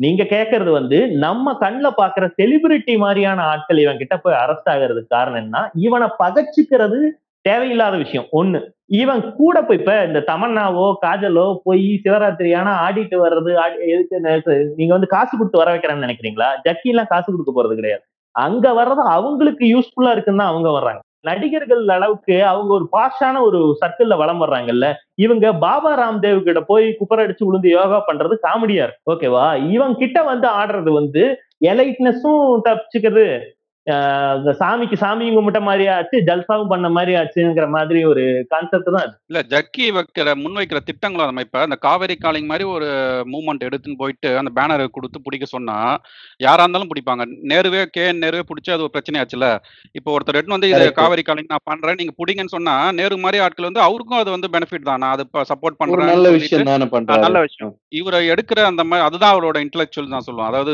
அவர் எடுக்கிறது எல்லாமே வந்து எல்லாரும் என்டோஸ் பண்ணக்கூடிய ஒரு மாதிரியான எடுத்து முன் எடுத்து போய் வைக்கிறாரு. அது அவங்க வேற வழி இல்லாம வந்து அதை வந்து என்டோஸ் பண்றாங்க. அது வந்து ஜக்கிக்கான என்டோஸ்மெண்ட்டை அவர் மாத்திக்கிறாரு அவ்வளவுதான். ஓகே நம்ம இது டோட்டலா ஜக்கிய மட்டுமே கொண்டு போறதுக்கான காரணம் இல்ல. இன்னைக்கு வந்து தமிழ்நாட்டுல நித்யானந்தாவை நீங்க ஈஸியா எக்ஸ்போஸ் பண்ணிடலாம். இப்ப நீங்க நித்யானந்தா வந்து தமிழ்நாட்டுல ஒரு காமெடி பீஸா ஆல்மோஸ்ட் மாறியாச்சு இல்லையா? ஆனா ஜக்கி மட்டும்தான் இன்னைக்கும் ஜக்கிக்கு சப்போர்ட் பண்றதுக்குன்னு ஒரு கும்பல் இருக்கு இல்லையா? நீங்க அலுவலகத்திலே ஆகட்டும் நீங்க நீங்க பழகுற சொசைட்டில ரொம்ப ஈஸியா வந்து ஏங்க அவர் என்னங்க பண்ணாரு? அவர் நல்லதானங்க பண்ணிட்டு இருக்காருன்னு சொல்லக்கூடிய ஆட்கள் நம்ம பார்க்க முடியுதுல அவங்கள எந்த விதத்துல உங்களால கன்வின்ஸே பண்ண முடியலன்னு நினைக்கிறீங்க? அவங்க வைக்கிற வலுவான வாதம் தான் என்ன? அவங்க வலுவா இப்ப இங்க நாங்க இருந்த கிராமத்துல கூட ஈஷா யோகா மையத்துல இருந்து வந்து மாசத்துக்கு ஒரு தாட்டின்னு அந்த ஒரு வேன் மாதிரி வரும். வந்து அவனுங்களோட க கனெக்ஷன் வந்து ரூட் வரைக்கும் இருக்கு. ஸோ அவனுங்க எல்லா இடத்துக்கும் போய் யோகா ஃப்ரீயா சொல்லித்தர மாதிரியும் ஸோ இந்த மாதிரி அதாவது ஓகே ஒருத்தன் யோகான்றது ஒரு ரொம்ப நல்ல விஷயம். அதை ஃப்ரீயா சொல்லித்தரான் ஒருத்தன் அந்த மாதிரி தானே பாக்குறாங்க அவங்க. அவங்க ஒரு பெரிய ஒரு தொண்டு நிறுவனம். இப்போ அவங்களும் இதை வச்சு காசு பணமா சம்பாதிக்கிறாங்க. அந்த மாதிரி ஸோ எதை எந்த ஒரு எதிர்பார்ப்பும் இல்லாம அவங்க இதை பண்றாங்கல்ல. அப்ப அவங்க நல்ல நோக்கத்தோட தான் இருக்கிறாங்க. அங்க பாருங்க இவ்வளவு ஒரு அமைதியான ஒரு அருமையா இது கட்டியிருக்காங்க. அங்க இப்போ ரொம்ப நாள் கழிச்சு வந்து அந்த இதையும் கட்டி வச்சிருக்காங்க சிலையும். இது மாதிரி அவங்கள தப்பு சொல்றதுக்கு என்ன இருக்குங்கிற மாதிரி தான் பொதுமக்கள் யோசிக்கிறாங்க. ஒரு ஆன்சர் வந்து எப்பவுமே வரும். என்னன்னா அங்க போனா எனக்கு ஒரு வைப்ரேஷன் கிடைக்குது அப்படின்னு சொல்லிட்டு. ஆஹ் இல்ல இல்ல அதெல்லாம் ஒரு மனப்பிராந்தி தான். அது போனா நமக்கு எல்லாரும் சொல்றப்ப நம்மளும் சொல்லணும் நம்மள எதாவது நினைச்சுப்பாங்கன்னு சொல்லிட்டு அவங்களும் சொல்றதுதான் அதெல்லாம். ஆமா அந்த உள்ள போய் உக்காந்தா அப்படியே ஒரு மாதிரி எனக்கு ஒரு மாதிரி ஆச்சு அப்படின்னு சொன்னா அதுல ஒரு கிளுகிழப்பு இங்க இருந்து அவ்வளவு செலவு பண்ணி பஸ் ஏறி நடந்து போய் போய் உட்கார்றோம். ஏதாவது ஒண்ணு ஆச்சுன்னு சொன்னா தான் நம்மளுக்கு ஒரு கிளுகிழப்பு இல்ல இல்ல. அவன் வச்சிருக்க செட்டப்பே அந்த மாதிரி ஒரு இது லைட்டா கிண்டி விட்டா வர்ற மாதிரி தான் இருக்கு. நீங்க ஒண்ணும் இல்ல. ஏன் யாருமே வராத ஒரு கோயிலுக்கு பல பாலடைஞ்ச கோயில்லாம் இருக்கும். கும்பகோணத்தை சுத்தி எல்லாம் கோயில் இருக்கும். நீங்க போனதுக்கு அப்புறம் தான் வந்து ஏதோ கார் வந்து நிக்குதேன்னு ஆஹ், பூசாரி ஐயர் அங்கிருந்து எந்திரிச்சு வருவான் அவங்க வீட்ல இருந்து. இந்த மாதிரியான கோயிலுக்குள்ள போய் நீங்க ஒரு அரை மணி நேரம் உட்காந்துட்டு வந்தீங்கனாலே உங்களுக்கு இருக்கு. தன்னை போல ஒரு இது வரும். இப்ப எனக்கு பர்சனலா நான் சொல்றேனே இந்த எனக்கு இந்த கம்யூன் செட்டப் ரொம்ப பிடிக்கும். எனக்கு அது அதுக்கு முன்னோடியா இவனுங்க ஆரம்பிச்சு வச்சிருக்கானுங்கல்ல ஓசோ மாதிரியான ஆட்கள் உருவாக்குற கம்யூன் மேல ஒரு ஆசை உண்டு. இல்ல இதுல நல்ல விஷயமா பார்க்கணும்னா இந்த ஆரோவில் இருக்குல்ல அது எனக்கு ரொம்ப பிடிக்கும். ஏன்னா அவனுங்க என்ன சொல்லுவானுங்கன்னா அங்க எந்த சாமியாரும் கிடையாது அங்க யாரும் உங்களை மை பிரைன் வாஷும் பண்ண போறது கிடையாது. அது அவனுங்க என்ன சொல்றானுங்க ஒரு உலக கிராமத்தை உருவாக்குறேன். உலகத்துக்கே முன்னோடியான ஒரு கிராமத்தை உருவாக்குறேன். அந்த கிராமத்துக்குள்ள தன்னிறைவா எல்லாமே அமைஞ்சிருக்கு அவனோட அல்டிமேட் கோல் என்னன்னா மனுஷன் இந்த சொசைட்டில ஆந்த்ரோபாலஜில உச்சத்துக்கு வந்துட்டான். இதுக்கு மேல அவன் ஆக வேண்டியது சூப்பர் ஹியூமனா தான் ஆகும். அதை நோக்கி நாம போறோங்கிறதான் அவனோட அல்டிமேட் எய்ம் அது அந்த மாதிரி ஒரு கம்யூன் தேவைப்படுது. இந்த இந்த இந்த இது இதுக்கு எனக்கு ஸ்ட்ரெஸ் இருக்கான்னா ஸ்ட்ரெஸ் எல்லாம் கிடையாது. ஸ்ட்ரெஸ் நம்ம உருவாக்கிக்கலாம் வேணும்னா. ஸ்ட்ரெஸ் இருக்கு நம்ம நம்பிட்டு போறது. இப்ப இருக்கிற வாழ்க்கை வந்து ரொம்ப மொனோட்டனஸா இருக்கு. ரொம்ப அயற்சி விட்டுற விதத்துல இருக்கு. இப்போ வா- வருஷத்துக்கு கொஞ்ச நாளோ மாசத்துல ஒரு ரெண்டு நாளோ போய் இந்த மாதிரி ஒரு கம்யூன்ல போய் இணைஞ்சுக்கிறது அல்லது உதிரியா இது பண்றது. இப்ப நீங்க அங்க போயிட்டு நீங்க ஒரு ஃப்ரெண்ட்ஸ் பிடிக்கிறதெல்லாம் உங்களோட வேலை கிடையாது. நீங்க போய் அங்க தனியா இருக்கும் எல்லாருமே உதிரிகளா இருப்பாங்க. இந்த மாதிரி ஒரு கம்யூன் செட்டப் மேல ஒரு ஆர்வம் இருக்கு. இப்ப இதை நான் வந்து விளக்கமா வந்து இதுதான் கான்செப்ட்னு சொல்லிடுறேன்ல. ஆனா ஜக்கி மாதிரி இடத்துல போய் லாக் ஆகிறவனுக்கு இத இதுதான் விஷயம் சொல்ல தெரியாம இருக்கலாம். அததான் வேற வேற வார்த்தைகள்ல வைப்ரேஷன் கிடைக்குது. டிவைன். ரிச்சுவல் ஃபீல் கிடைக்குதுன்னு அவன் எந்த வார்த்தைகள்ல ஃபீட் பண்ணி விடுறானோ அதையே இங்க துப்பிட்டு போறான். தான் எதுக்காக போனான்னு அவனுக்கு சொல்லவே தெரியாது. அது சொல்ல தெரியற அளவுக்கு அவனுக்கு கூறு இருந்துச்சுன்னா அவன் ஏன் போய் ஜக்கிட்டு போற போறான்? உங்க ஃப்ரெண்ட்ஸ்லயே இல்ல யாராவது ஜக்கி பத்தி பேசினா ஏன் உங்களால எதிர்த்து பேச முடியலன்னு? ஏன்னா நம்ம அவங்ககிட்ட பேசுறப்ப அவங்க எடுத்து வைக்கிறது பார்த்தீங்கன்னா இந்த காவேரி காலிங் மாதிரியான ஒரு விஷயத்த எடுத்து வைக்கிறாங்க. அதுல அவங்கள வந்து எதிர்த்து பேசுறது நம்மகிட்ட ஃபேக்ட்ஸே கிடையாது. என்னன்னு போய் அவங்ககிட்ட நம்ம எதிர்த்து பேசுவோம். நம்ம அப்படியெல்லாம் திரு- கிடையாது. அவங்களுக்கு வந்து இப்ப வினவுல ஆரம்பத்துல பயங்கரமா ஒரு கட்டுரை எழுதினாங்க. ரொம்ப எக்ஸ்போஸ் பண்ணி வினவுலயா சவுக்குலயா நினைக்கிறேன். அவளை சவுக்குன்னு நினைக்கிறேன். அவங்க என்கரேஜ்மெண்ட் பண்ணது அந்த ஃபாரஸ்ட்ல வந்து எவ்வளவுக்கு எவ்வளவு விதிமீறல் நடந்திருக்கு கரண்ட் திருட்டுத்தனமா எடுத்தது முதற்கொண்டு கடுமையா எக்ஸ்போஸ் பண்ணப்பட்டிருக்காங்க. நான் சொல்றது பத்து வருஷம் இருக்கலாம் எனக்கு மறந்துருச்சு. அவங்க அவ்வளவு எக்ஸ்போஸ் பண்ணாலும் ஒன்றும் எடுக்கப்படலையே நடவடிக்கை. ரைட்டு இப்ப நம்ம என்னோட சீனியரே ஒருத்தர் வந்து என்கிட்ட வந்து ஜக்கி பத்தி பேசாரு. அவர்கிட்ட போய் நான் வினவோட ப கட்டுரையை படிச்சுட்டு போய் நான் ஃபேக்ட்ஸ் என்னால் முன் வைக்க முடியாது. அப்படி நான் வச்சாலும் நான் ஏதோ வன்மத்துல பேசுன்ற மாதிரி தான் ஃபீல் வரும். அதுக்கு நான் வந்து அதை டூ ட்ரை கூட பண்ணாம நான் அப்படியே விட்டுறேன். ஓகே சொல்றியா? கேட்டுக்கிறேன்னு. ஏன் அதை வந்து நம்ம எதிர்த்து பேச மாட்டோன்றதுக்கு ரீசனாக தான் சொல்றேன். ஏன்னா நம்ம அதுக்கான ஸ்ட்ராங்கான ஒரு எவிடன்ஸோ எதுவுமே இல்லை. திருப்பி திருப்பி நம்ம பேசணும்னா இவனுக்கு வந்து ஒரு ஏத்திஸ்ட் இவன் இவனுக்கு சாமியார்னாலே பிடிக்காது. அதனால நம்மகிட்ட பேசுறன்ற மாதிரி தான் நினைப்பாங்களே தவிர அது வந்து ஆர்டிக்கல் எடுத்து பேசுங்க. இவ்வளவு இவ்வளவு இதை எக்ஸ்போஸ் பண்ணிருக்கு இவ்வளவு யோக்கியமா பேசுறாரு இவ்வளவு என்க்ரோச்மெண்ட் நடந்திருக்கு இவ்வளவு விதிமீறல்கள் நடந்திருக்குல்ல நீ இவ்வளவு ஆன்மீகத்தையும் இவ்வளவு பெரிய ஒரு என்ன சொல்றது தூய்மைவாதத்தையும் பேசுறீங்க ஓ, இவ்வளவு பெரிய தப்பு பண்ணி தானே ஒரு இடத்த ஆக்கிரமிச்சிருக்கீங்க? அது ஒவ்வொரு வருஷமும் சூழியல் பிரச்சனை வருது. ஆ. சாமியார்களுக்கு எதிரா நம்ம வைக்கிற பாயிண்ட்னு ஒண்ணு இருக்கு இல்ல. நம்ம ஆட்கள் போய் நேரா என்ன கேட்பாங்கன்னா ஏண்டா இவன் என்ன இத்தனை யானை வழித்தடத்துல இதை பண்ணிட்டானாமே? இவ்வளவு சொத்து வந்துருச்சாமே எல்லாம் கேட்டீங்கன்னா ஆமா நல்லதுக்கு தானே பண்றோம். இங்க இங்க அங்க வந்து காருண்யா கிறிஸ்டியன் யூனிவர்சிட்டி இல்லையான்னு அவன் அதுக்கு ஒரு லாஜிக் வச்சிருப்பான் ஏன்டா காட்டுல இத்தனை கூட்டம் கூடுறீங்கன்னா கூடி நாங்க என்ன டான்ஸ் ஆடுறோம்பா? டான்ஸ் தாண்டா ஆடுறீங்கன்னா டான்ஸ்ல இருந்து பவர் வருதும்பா. நீங்க என்ன கேட்டீங்கன்னாலும் அவன் அதுக்கு ஒரு பதில் சாலிடா வச்சிருப்பான். பேசிக்கான லைனை வந்து யாருமே கேட்கறது கிடையாது. நீ சாமியாரான்னு கேட்டா ஆமான்னு சொல்ல மாட்டான் இல்லைன்னு சொல்ல மாட்டான். ஜக்கியே சொல்லுங்களேன் ஜக்கியே இப்படிதான் பண்ணுவான். நீ இப்ப அவனுக்கு எந்த அளவுக்கு போயிடுச்சுன்னா இப்ப என்ன வந்து நீங்க ஜக்கின்னு சொல்லாதீங்கிறான் நீங்க ஏன் சத்குருன்னு சொல்ல சத்குரு சொல்லுங்க அப்படின்றாங்க நீங்க ஒரு ஜமீன் வச்சிருக்குது நீங்க எங்களை வந்து நீங்க சத்குருன்னு சொல்லாதா அப்படிமா அவனுக்கு அது அவ்வளவு இதா இருக்கு. நீங்க போய் போப்ப போய் போப்புன்னு சொல்லிடுவியாங்கிறான். போப்ப போப்ப ஒரு எரும மாடு போகுதுன்னு சொன்னா பாவம் அது சத்தியம் டிவி காரன் தானே பாவம் புடிச்சு அவனதானே கேக்கு நேக்குனாரு அந்தால யா அவன்கிட்ட அவனுக்கு இதான் விஷயம். நீங்க அவன்கிட்ட வந்து சாமியாருக்கு எதுக்கு முட்டும் திறந்தவனுக்கு எதுக்குடா இத்தனை இது?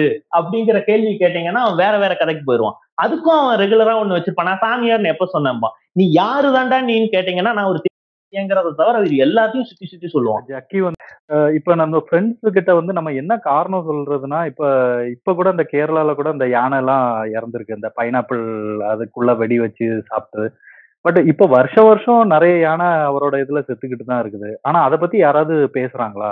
அதை பத்தி யாருமே பேசுறது இல்ல. இப்ப நிறைய கூகுள் மேப் அந்த இமேஜஸ் கூட ஒரு பத்து வருஷத்துக்கு முன்னாடி அவர் இருந்த இடத்துல இத்தனை மரங்கள் இருந்திருக்கு. இப்ப இவர் வந்ததுக்கு அப்புறம் இத்தனை மரங்கள் கம்மியா இருக்குதுன்ட்டு கூகுள் இமேஜஸ் அப்படிலாம் நிறைய வந்திருக்குது. ஸோ அதை காமிச்சா கூட அவங்களுக்கு வந்து புரிய வைக்க முடியல. ஸோ அந்த அளவு அவங்களுக்கு வந்து அவரு ஜக் ஜக்கி மேல ஒரு இது உருவாகி இருக்குது. ஸோ இதுக்கு மேல மக்களை வந்து திசை திருப்புறதுன்றது வந்து முடியாத காரியம். இதுல முக்கியமா நான் என்ன பாக்குறேன்னா ஜக்கி மாதிரியான ஆட்கள் ஏன் ஃப்ராடு அல்லது காட்மேன்கள் ஏன் ஃப்ராடுங்கிறத வந்து விளக்குறது தேவையில்லாத விஷயம். என்னன்னா கொஞ்சோண்டு மண்டையில குருவி மூளை அளவுக்காவது மூளை இருக்கவன் கூட இவனுங்க ஏன் ஃப்ராடுங்கிறத எளிதா புரிஞ்சுக்குவாங்க இல்ல இதுல நாம பார்க்க வேண்டியது என்னன்னா இதுல வந்து உ- உலகம் ஃபுல்லா கிரைம் ஒன்று நடந்துச்சுன்னா அதுல வந்து கான்மேன் ஒருத்தர் இருப்பான் விக்டிம்னு ஒருத்தர் இருப்பாங்க. இதை வந்து நீங்க கிரைம் எடுத்துட்டீங்கன்னா இதனால பாதிக்கப்படுற இவனோட ஃபாலோயர்ஸ் இதை இந்த கல் ஃபாலோயர்ஸ் அத்தனை பேர் விக்டிம்னு நம்ம பார்க்க முடியாது அது. அவனை நிஜமாவே ஒரு காட்மேன்னு நம்பி போய் ஏமாறுறவங்க தான் விக்டிம் நான் உலகம் ஃபுல்லாக நீங்கள் பாருங்களேன் இப்போ ஒரு ஒயிட் சூப்பர் மெசிஸ்ட் இருக்கான்னா அவன் ஒரு என்ன சொல்றது கிறிஸ்டியானிக் காட்மேனை வந்து ஒருத்தன் ஃபாலோ பண்ணிட்டு போறான்னா வந்து அவன் காட்மேன்ற காரணம் மட்டும் இருக்காது. அதுக்கு பின்னாடி வந்து அவனுடைய ரேசிஸ் கருத்துக்களுக்கு ஒரு தத்துவார்த்த முகம் கொடுக்குற ஆசாமியா அந்த சாமியார் இருக்கலாம். அப்ப அந்த காரணத்துக்காக அவனுக்கு வந்து அது ப்ரையாரிட்டியில முன்ன இருக்கு. நீங்க லோக்கல் உதாரணம்னு பாத்துக்கிட்டா கூட இங்க இருக்க சங்கிகளுக்கு ஜக்கியோ நித்தியோ பாபா ராம்தேவோ ஃப்ராடுன்னு தெரியாதா என்ன? அவனுங்களுக்கு நிச்சயமா அவனுக்கு எவ்வளவு பெரிய ஃப்ராடுன்னு தெரியும். அதெல்லாம் தாண்டி தன்னுடைய இந்துத்துவா கருத்துக்களுக்கு தன்னுடைய பிரச்சனைகளுக்கு அவன் வந்து எந்த விதத்துல ஒரு கேட்டலிஸ்டா இருக்கான்? அவன் வந்து இதை எந்த அளவுக்கு அவன் த- தன்னோட இந்துத்துவ கருத்துக்கு சப்போர்ட் பண்றாங்கிறத வச்சு அதை ப்ரையாரிட்டியா வச்சு அவனோட மத்த சில்லறத்தனத்தை எல்லாம் ஒதுக்கி வச்சுட்டு அதுக்காக சப்போர்ட் பண்றான். கிடைக்கிற நேரத்துல எல்லாம் டிஃபெண்ட் பண்றான். அதெல்லாம் அவன் பண்றான். அப்போ அவன் இவனை வந்து நம்ம எப்படி விக்டிம்னு பார்க்க முடியும். ஸோ இதுல வந்து இவனை இவனுக்கு பாதிக்கப்படுறவங்க அத்தனை இவனோட ஃபாலோவர்ஸ் அத்தனை பேரும் நம்ம விக்டிம்னு பார்க்க முடியாது. தெரிஞ்சே இப்போ குழியில விழுகிற கேட்டகரியும் இருக்கு. என்ன மேட்டர்னா இப்ப நம்ம சொல்லிட்டு இருந்த கார்ப்பரேட் சாமியார்கள் அல்லது கார்ப்பரேட் சாமிகளுக்கு பின்னாடி இந்த ஜேமாவோட ஒரு அந்த இந்து மத ஞான மரபின் ஆறு தரிசனங்கள்ல வந்து ஒரு இது வரும்ல. எல்லா மதத்துக்கும் அடிப்படை வந்து என்னன்னா மூணு விஷயம். ஒண்ணு வந்து அந்த தத்துவம் அப்படிங்கிறது அதுக்கு மேல உபாசனை அதுக்கு மேல சடங்கு அப்படிங்கிறது. இதை வந்து எப்படி பாக்குறாங்க அப்படின்னா இந்த கார்ப்பரேட் சாமியார்கள் ஒட்டுமொத்தமா எடுத்துக்கிறத வந்து தத்துவம் அப்படிங்கிற கான்செப்ட் எடுத்துக்கிட்டு அவங்க மதத்துக்கு வெளியில இருந்து அதை பேசுறாங்க. இது எல்லா மதத்துக்கும் பொதுவான ஒரு விஷயம். நீங்க சொல்ற யோகா அல்லது தியானம் இந்த மாதிரியான ஒரு பொதுவான ஒரு விஷயம். இந்த ஆஸ்பெக்ட் தான் முழுக்க முழுக்க ஃபாரினர்ஸை உள்ள இழுக்கிறதும் ஒரு ஆரம்ப காரணமா இருக்கு. அவங்களுக்கு என்னன்னா கிழக்கு ச- சமூகத்துக்கு மேல அவங்களுக்கு இருக்கக்கூடிய பார்வை என்னன்னாச்சுன்னா அவங்களுக்கு உள்ள ஒரு அபரிமிதமான ஒரு தத்துவ பின்புலம் வந்து இந்த நாடுகள்கிட்ட இருக்கு அப்படிங்கிறதுக்காக அவங்க உள்ள வராங்க. அந்த இதை வந்து இவங்க உள்ள இழுத்துக்கிறாங்க. அப்படி இழுக்கும் போது அவனுக்கு உள்ள பணம் நிறைய உள்ள வருது. வரும்போது ட்ரஸ்ட் ஆரம்பிக்கிறான். அதை வச்சு அவனுக்கு ஒரு லாபியிங் பவர் கிடைக்குது. அந்த லாபியிங் பவரை வச்சு உள்ளூர் அரசியல்வாதிகள் அவங்க கூட போய் விழுறாங்க ஸோ இது வந்து அந்த தத்துவம் மூலமா நடக்கக்கூடிய ஒரு பெரிய வட்டம் அப்படின்னு நான் பாக்குறேன். இதுல இருந்து இதுக்கப்புறம் என்ன ஆகுது அப்படின்னா அவனுக்குள்ள ஒரு பண லாபியிங் வரும்போது அரசாங்க லெவல்ல அவனுக்கு ஆதரவு கிடைக்கும் போது எலைட் சமூகம் வந்து அதுக்குள்ள போய் விழுது. ஏன்னா அவங்களே போறாங்க. அப்ப அது வந்து பெரிய விஷயமா தான் இருக்கும் அப்படின்னு சொல்லிட்டு. அந்த எலைட் சமூகம் போகும்போது அவங்கள வந்து அடுத்த மிடில் கிளாஸோ இல்ல அதுக்கு அடுத்து அப்பர் மிடில் கிளாஸ் உள்ள வளராங்க அவனை தாண்டி மிடில் கிளாஸ் உள்ள வளராங்க என்னன்னா எல்லாருக்குமே தன்னை வந்து அடுத்த லெவலுக்கு நம்ம கொண்டு போயிட்டோம் அப்படிங்கிறதான் ஸோ இந்த எக்ஸாம்பிள் தான் ரொம்ப காமனா வரக்கூடிய ஒரு ஒரு எலைட் பர்சன் வந்து ஏன் மேல்மருவத்திற்கு போகாம ஏன் யோகியோட அந்த சத்குருவோட கிளாஸ்க்கு போறாங்க அப்படின்னா அதுக்கு காரணம் வந்து இதுதான். அங்க வந்து ஒண்ணு அங்க வந்து லோ கிளாஸ் பீப்புள் மக்கள் வரமாட்டாங்க. ஏன்னா அதுக்கு ஒரு பெரிய அமௌண்ட் இருக்கு. அங்க வந்து ஒரு பாதி பேரை கழிச்சு கட்டிட்டோம். நமக்கான ஒரு ஸ்பெஷல் ஸ்டேட்டஸ் அந்தஸ்தா அது கிடைக்குது. ஸோ அப்படி போறான். போறவனுக்கு வந்து அவனுக்கு இருக்கக்கூடிய சூழலோ நீங்க சொல்ற மாதிரி அங்க தனிச்சிருக்கக்கூடிய அந்த கம்யூன் அல்லது இன்னும் கரெக்டா சொல்லும் அப்படின்னா இட்ஸ் கல்ட் அந்த கல்ட்டுக்கு இருக்கக்கூடிய ஒரு அவ்- ஒரு அவனுக்கு இருக்கக்கூடிய ஒரு ஆர்வத்து ஆர்வத்தினால அவன் அதில் போய் விழறான். விழுந்துட்டு அவன் தன்னை சுற்றி இருக்கிற நாலு பேருக்கு சொல்றான். ஸோ இதுதான் வந்து என் சொந்தக்காரன் வந்து போய் பார்த்தாங்களா? அவங்களுக்கு நல்லா இருந்துச்சா? அதனால நான் கஷ்டத்துல இருக்கேன் என்ன போக சொல்றாங்க. யாருமே மேல்மருவத்திற்கு போய் சாமி கும்பிடலாம் சரியா போகும்னு சொல்றது இல்லை ஏன்னா அது வந்து சடங்கு சார்ந்த ஒரு இது. அதை வந்து அதுல இருந்து கொஞ்சம் மேல வந்துட்டோம். நம்மளால எலைட்டுங்கிற ஒரு மைண்ட் செட் வந்து நமக்குள்ள இருக்கு. அதனால நமக்கு இந்த எலைட் சாமியார்கள் மேல ஒரு ஆர்வம் வருதுன்னு நான் நினைக்கிறேன். ஒரு கல்ட் அதாவது இந்த ஓஷோ பண்ண மாதிரி ஒரு செல்ஃப் சஃபிஷியன்ட் டவுன் அந்த மாதிரி அவரு பண்ணுவாருன்னு நீங்க நினைக்கிறீங்களா? ஏன்னா நான் வந்து என்னன்னா இவர் வந்து எல்லா கவர்மெண்ட் கூடயும் நல்ல ஒரு ரிலேஷன்ஷிப்ல இருக்க தான் ட்ரை பண்றாரு.